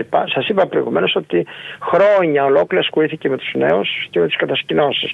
Όλο το καλοκαίρι είχε η ιερά Μητρόπολης το Λύση Ακρανής, τις κατασκηνώσεις στην περιοχή της Ναυτάκτου, εδώ έξω από τη Ρίζα που υπάρχει στη δική μας Μητρόπολη, ο χώρος αυτός. Και εκεί εργαζόταν με τα παιδιά και έχει πάρα πολύ επικοινωνία και σχέση Λοιπόν, εγώ αυτό το διάστημα θα προσπαθήσω αυτό να κάνω. Όσο μπορώ με μια απλότητα και όσο μπορώ να παρουσιάσω και να εκφράσω τη θεολογία της Εκκλησίας. Γιατί μου αρέσει πάρα πολύ ο θεολογικός λόγος. Μου αρέσει πάρα πολύ να θεολογώ και να μιλώ θεολογικά. Και πάντοτε... Γιατί θεωρώ ότι η φωνή της Εκκλησίας είναι η θεολογία η μοναδική φωνή που έχει η Εκκλησία είναι η θεολογία και μέσα από τη θεολογία πρέπει να αντιμετωπίσει τα διάφορα προβλήματα και τα εκκλησιαστικά και τα κοινωνικά και τα φιλοσοφικά και τα ιατρικά μέσα από τη θεολογία. Και γι' αυτό νομίζω πρέπει κανείς να έχει βάσεις θεολογικές. Και νομίζω ότι μέσω, νομίζω ότι μέσω του, ε, όπως είπατε κι εσείς, του θεολογικού λόγου, μέσα από τη θεολογία ουσιαστικά, εκπαιδεύεται και ο άνθρωπος. Μαθαίνει να ακούει. Βεβαίως, γιατί. Καλλιεργείται πνευματικά και θεολογικά. Δεν είμαστε όλοι ναι. θεολόγοι, δεν έχουμε σπουδάσει όλη θεολογία, αλλά με, το, ναι, με τον λόγο αυτόν ε, όμως εκπαιδευόμαστε. Ναι, πρέπει να ξέρει κανείς καλά τη θεολογία των πατέρων, των Οικουμενικών Συνόδων, όχι τη θεολογία του ενός.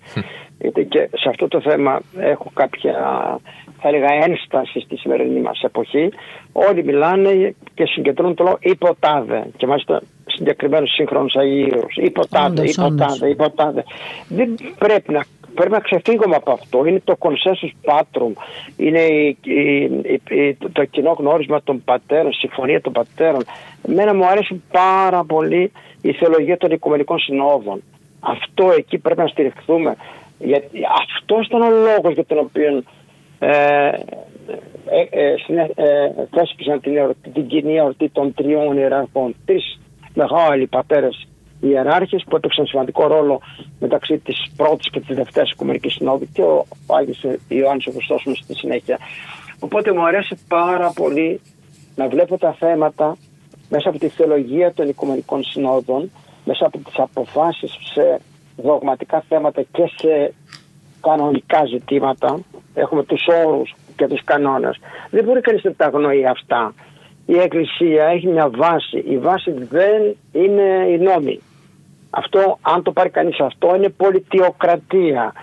Δεν είναι μόνο ο καταστατικός χάρτης της Εκκλησίας της Ελλάδας. Φυσικά πρέπει να υπάρχει ο καταστατικός χάρτης, ώστε να βρίσκουμε τα όρια μεταξύ Εκκλησίας και Πολιτείας, να μην συγχέονται τα όρια.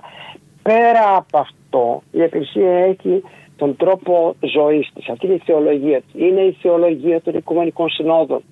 Η θεολογία των μεγάλων πατέρων που υπήρξαν μέλη και κυρίως καθόρισαν τις αποφάσεις των Οικουμενικών Συνόδων.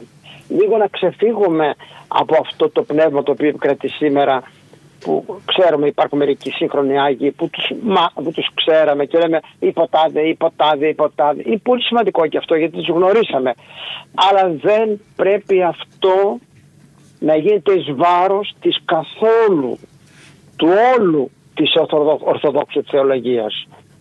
Γιατί οι αποφάσει των Οικουμενικών Συνόδων και των πατέρων εκφράζουν όλα τα χαρίσματα, θα έλεγα, και όλη την θεολογία γύρω από το πρόσωπο του Χριστού, του Αγίου Πνεύματος, της Παναγίας μας, ε, τον, ε, του, ε, του τρόπου υπάρξεως των προσώπων της Αγίας Τριάδος, η κοινή ουσία, ε, η, η ιδιαιτερότητα των προσώπων, ε,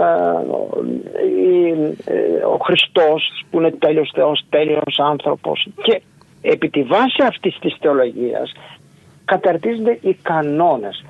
Δηλαδή πώς διοικείται η Εκκλησία ποια είναι τα καθήκοντα ή θα έλεγα τα χαρίσματα, η διακονία των επισκόπων, των κληρικών, των, των, των πρεσβυτέρων, των διακών, των μοναχών, των λαϊκών, των θεολόγων, λαϊκών μέσα στην Εκκλησία. Όλα αυτά καθορίζονται από τους κανόνες. Ολόκληρη επιστήμη είναι σεβασμένα. συνόδων. Δεν μπορούμε να τα παραγνωρίζουμε αυτά και να λέμε υποτάδε. Τι υποτάδε; Ο τάδε, ο ένας έχει μια. εκφράζει την πείρα του ως μοναχός, ως ιερεύς, σημαντικό. Το αποδέχομαι. Αλλά αυτό δεν πρέπει να γίνεται εις βάρος της, του όλου της Ορθοδόξου Θεολογίας. Έχουμε το μέρος, το επιμέρους της Ορθοδόξου Θεολογίας που εκφράζεται από μερικούς ανθρώπους. Δηλαδή, εσείς λέτε ότι η βιωματική εμπειρία δεν πρέπει να υπερβαίνει την, ε, τη θεολογία, τον κανόνα. Βεβαίως, υπάρχει. Ε, εγώ γνώρισα όλους τους συγχρόνου Αγίους. Τον Άγιο Καλίνικο είμαι 15 χρόνια μαζί του. Τον Άγιο Παίσιο ε, πήγαινα συχνά δύο-τρεις φορές το χρόνο και όλες οι αποφάσεις που έπαιρνα στη ζωή μου καθορίστηκαν από την επικοινωνία. Τον Άγιο Σοφρόνιο που 11 χρόνια πήγαινα κάθε καλοκαίρι και τα, έχω πάρει πάρα πολλά από αυτούς. Αλλά δεν πρέπει να απολυτοποιούμε το ένα. Να λέμε υποτάδε, το υποτάδε. Αν δεν το εντάσσουμε στην καθόλου διδασκαλία της Εκκλησίας που εκφράζεται από τις οικουμενικές και τοπικές συνόδους. Μάλιστα. Ε, είναι πολύ μεγάλη κουβέντα πάντως αυτή που κάνουμε και πραγματικά κάθε φορά που συζητάμε για ένα θέμα και καταλήγουμε και σε τέτοια θέματα βλέπω πόσο πραγματικά μεγάλη επιστήμη είναι τελικά, εντός εισαγωγικών επιστήμη, είναι το κομμάτι της θεολογίας. Ε, Εγώ χαίρομαι πάρα πολύ και σας ευχαριστώ διότι μου δώσετε αυτό τη δυνατότητα να το βγάλω αυτό που είχα μέσα μου. το βλέπω, ακούω.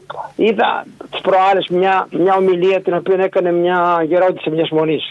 Και άρχισε και έλεγε όλη η ομιλία είχε ένα συγκεκριμένο πατέρα, δεν θέλω να πω το όνομά του, και έλεγε Α, ο Τάδη είπε εκείνο, αυτός είπε εκείνο, αυτό είπε εκείνο. Δεν είπε μια φορά τι λέει ο Μέγας Βασίλειος, τι λέει ο Γρηγόρης ο Θεολόγος, τι λέει ο Γρηγόρης ο Παλαμάς. Μα είναι ανυπόφορα, αγανάκτησα, σας παρακαλώ έτσι, συγγνώμη που το λέω. Όχι, όχι. Αγανάκτησα. Δεν είναι δυνατόν να παραγνωρίζονται όλοι αυτοί οι οικουμενικοί διδάσκαλοι και πατέρες της Εκκλησίας. Και αυτό νομίζω πρέπει να γίνει γενικότερα μάθημα σε πολύ κόσμο, γιατί ξέρετε, απευθύνονται και σε πολύ κόσμο λέγοντας όλα αυτά. Ε, έτσι δεν είναι σε αυτές τις περιπτώσεις; Να σας πω, σήμερα το, τα μέσα μαζικής επικοινωνίας και το διαδίκτυο ε, γίνεται αφορμή να μεταδίδεται δηλαδή, πολύ καλά ο λόγος του καθενός αλλά και να ξεγυμνώνεται καθένας. Ναι.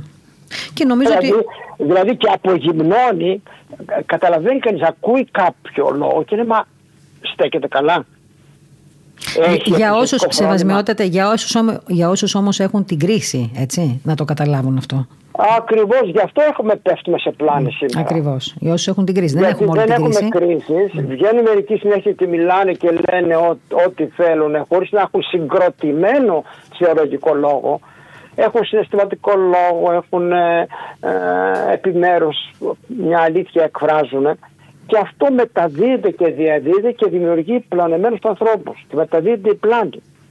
Γιατί η πλάνη τι είναι, η αίρεση τι είναι; Είναι η επιλογή του μέρους εις βάρος της καθολικότητας και της ολότητας. Όταν παίρνουμε ένα μέρος της αλήθειας, αυτό έκαναν οι αιρετικοί. Έπαιρνε ένα μέρος της αλήθειας. Ο, Θεός είναι, ο Χριστός είναι θεάνθρωπος. Ναι, είναι, έπαιρνε το ένα, είναι άνθρωπος. Δεν έπαιρνε το Θεός.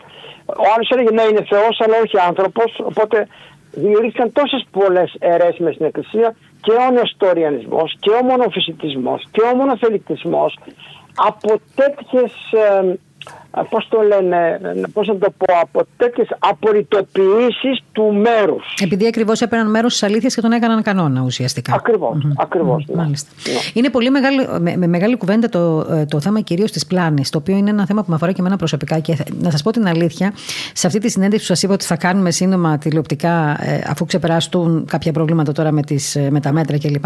Θέλω να το βάλουμε και αυτό το θέμα, γιατί νομίζω ότι είναι ένα γνώρισμα της εποχής μας η πλάνη, σεβασμιότατε.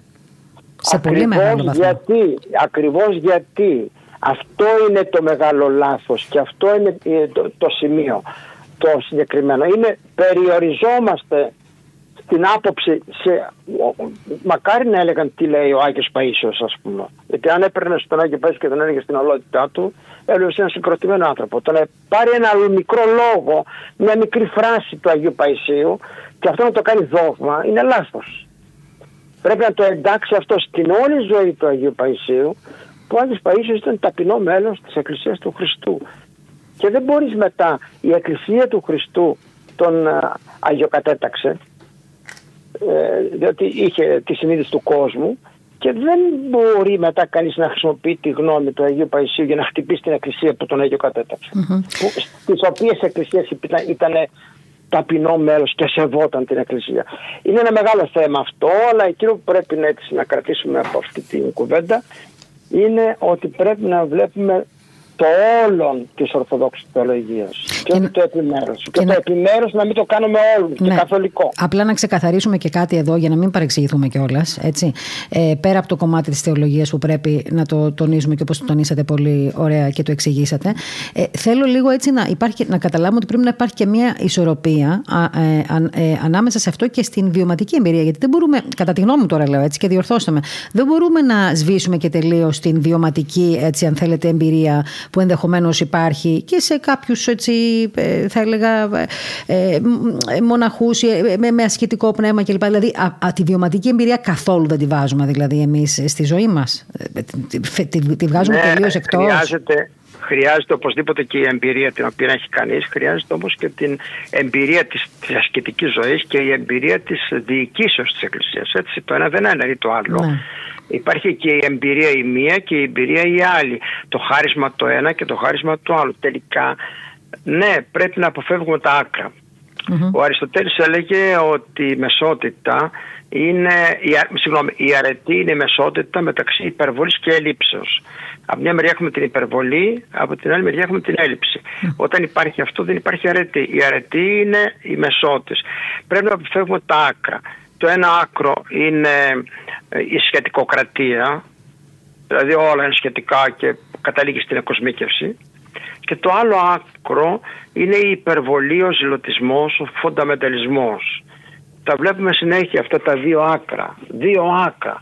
Το ένας στραβάει από εδώ, ένα στραβάει από εκεί και πρέπει να υπάρχει η μεσότητα. Μάλιστα. Και αυτό είναι η ορθόδοξη θεολογία και αυτό κάνουν οι οικουμενικοί σύνοδοι. Γιατί υπήρχαν και τότε διάφορες απόψεις και έρχεται, συνέρχεται η Οικουμενική Σύνοδος, τοπική καταρχάς και στη συνέχεια η Οικουμενική Σύνοδος, τίθενται όλα τα ζητήματα και αποφασίζουν ε, τι πρέπει να, ποια είναι η διδασκαλία της Εκκλησίας και ποιοι είναι οι όροι των, γύρω από το θέμα αυτό το θεολογικό. Αυτή είναι η μεσότητα. Και όλοι πρέπει μετά να υποτάσσονται σε αυτό. Δεν μπορεί ο καθένας να τραβάει από δεξιά, όλους από αριστερά. Και γενικότερα πρέπει να αποφεύγουμε τα ακρα Γιατί οι ακρότητες είναι ισότητες, λέει κάπου ο Άγιος Μάξιμος ομολογητής. Όταν ένας είναι ε, διακατέχεται από, τον, ε, από τη σχετικοκρατία, όλα είναι σχετικά. Ρελατιβισμό το λέμε. Και ο άλλος είναι ζηλωτής, είναι φονταμεντελιστής. Στην πραγματικότητα και οι δύο έχουν τον φανατισμό και συναντώνται ως προς τον τρόπο της έκφρασης των απόψεών τους. Μάλιστα. Μεγάλο κεφάλαιο ανοίξαμε νομίζω. μεγάλο κεφάλαιο. όχι, μεγάλο και... όχι δυστυχώς θα ανανεώσουμε το ραντεβού μας. Από κοντά θα τα πούμε σύντομα. Ωραία, λοιπόν, σεβασμιότατε, θέλω να σας ευχαριστήσω πάρα πολύ. Πάντα σας ευχαριστώ και αυτή τη φορά ακόμα περισσότερο που έτσι αποδεχτήκατε την πρόσκλησή μας. Ε, να είστε καλά. Ε, ε, εύχομαι να έχετε δύναμη ε, στο έργο που έχετε αναλάβει. Το επιπλέον έργο μιλάω πάντα. Εμείς είμαστε εδώ. Σας παρακολουθούμε πάντα από τις ομιλίες σας μέσα από την πεμπτουσία.tv ε, που μεταδίδονται ε, και θέλουμε να σας ευχαριστήσουμε και για αυτό, γιατί έχετε παραχωρήσει ένα πολύ μεγάλο μέρος ε, των ομιλιών σας εμάς και βοηθιέται πάρα πολύ και ο κόσμος. Λοιπόν, σας εύχομαι ένα καλό Σαββατοκύριακο, ευλογημένο να απόγευμα. Καλά, ο μαζί σας και καλή δύναμη στο έργο. Να είστε καλά. Ευχαριστούμε πολύ. Να είστε καλά την ευχή σας.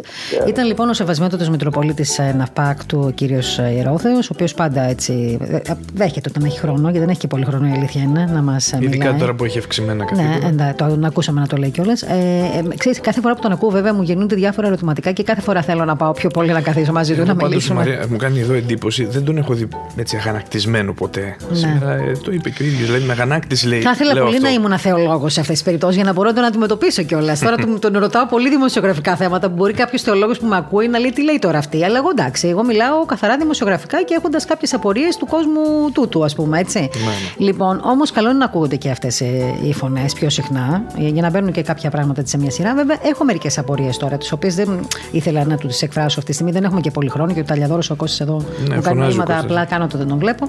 Λοιπόν, έχουμε το δελτίο ειδήσεων τώρα. Λοιπόν, οπότε ε, θα κλείσουμε σύντομα. Έχω απορίες πάρα πολλές με το θέμα της βιωματικής εμπειρίας. Πολλές απορίες. Και πα, πάντα ε, παίρνοντας αφορμή και από όλα αυτά τα βιβλία που έχω διαβάσει από, από τους πατέρες κυρίως. Αλλά θα το δούμε σε μια επόμενη έτσι, εκπομπή, ίσως τηλεοπτική, για να τον έχουμε και από κοντά και ίσως να κάνουμε και ένα τραπέζι γι' αυτό, ενώ ένα πάνελ για αυτά τα θέματα. Λοιπόν, ε, Νίκο, να σε ευχαριστήσω που για άλλη μια Παρασκευή ήσουν κοντά μας και να αποχαιρετήσουμε και το ακροατήριό μας. Ε, οι ακροατές ήταν εδώ από τη μία μέχρι και τις 3 και κάτι, σε λίγο το δελτίο ειδήσεων. Στο μικρόφωνο, όπως κάθε Παρασκευή, μία με τρεις για την εκπομπή επικαιρότητα, ήταν η Μαρία Γιαχνάκη, στον ήχο Κώστας Σταλιαδόρου, στην επιμέλεια της εκπομπής η Ελένη Ξανθάκη και ο Νίκος Ζωζαήμι στο σχολιασμό, ε, καθώς επίσης και ο Σταύρος Ζαγκανάς ε, στα θέματα της επικαιρότητας. Και από εδώ και στο εξής, σας θυμίζω ότι κάθε Παρασκευή για άλλη μια φορά, μία με τρεις με όλα τα θέματα που αφορούν την επικαιρότητα, άρθρα, σχόλια και γενικότερα θα ήθελα να μην το βάζουμε κάτω. Περιμένω στην σελίδα αυτή που μου στέλνετε αρκετά μηνύματα στο facebook κυρίως αν θέλετε, στο Μαρία Γιαχνάκη ερωτήσεις για την έρευνα που κάνουμε για τις μονάδες εντατικής θεραπείας ε, εδώ και πάρα πολύ καιρό. Ε, ό,τι ερωτήσεις υπάρχουν και έχετε και ό,τι θέλετε να μας πείτε μπορείτε να μου τα στείλετε γραπτά για να τα υποβάλω στους καλεσμένους που θα έχω τις επόμενες μέρες ε, για το θέμα, το μεγάλο θέμα της εποχής κυρίως που αφορά τις μονάδες εντατικής θεραπείας ε, με αφορμή πάντα τα πολλά περιστατικά από τον κορονοϊό. Θα ξεκαθαρίσουμε πολλά θέματα γι' αυτό γιατί εμείς είμαστε μια εκπομπή και είμαστε άνθρωποι που ζούμε μέσα στην κοινωνία. Σας ευχαριστώ πολύ που ήσασταν κοντά μας. Καλό Σαββατοκύριακο. Ραντεβού την επόμενη Παρασκευή στο ραδιόφωνο της Πεμπτουσίας στην εκπομπή Επικαιρότητα. Καλό απόγευμα.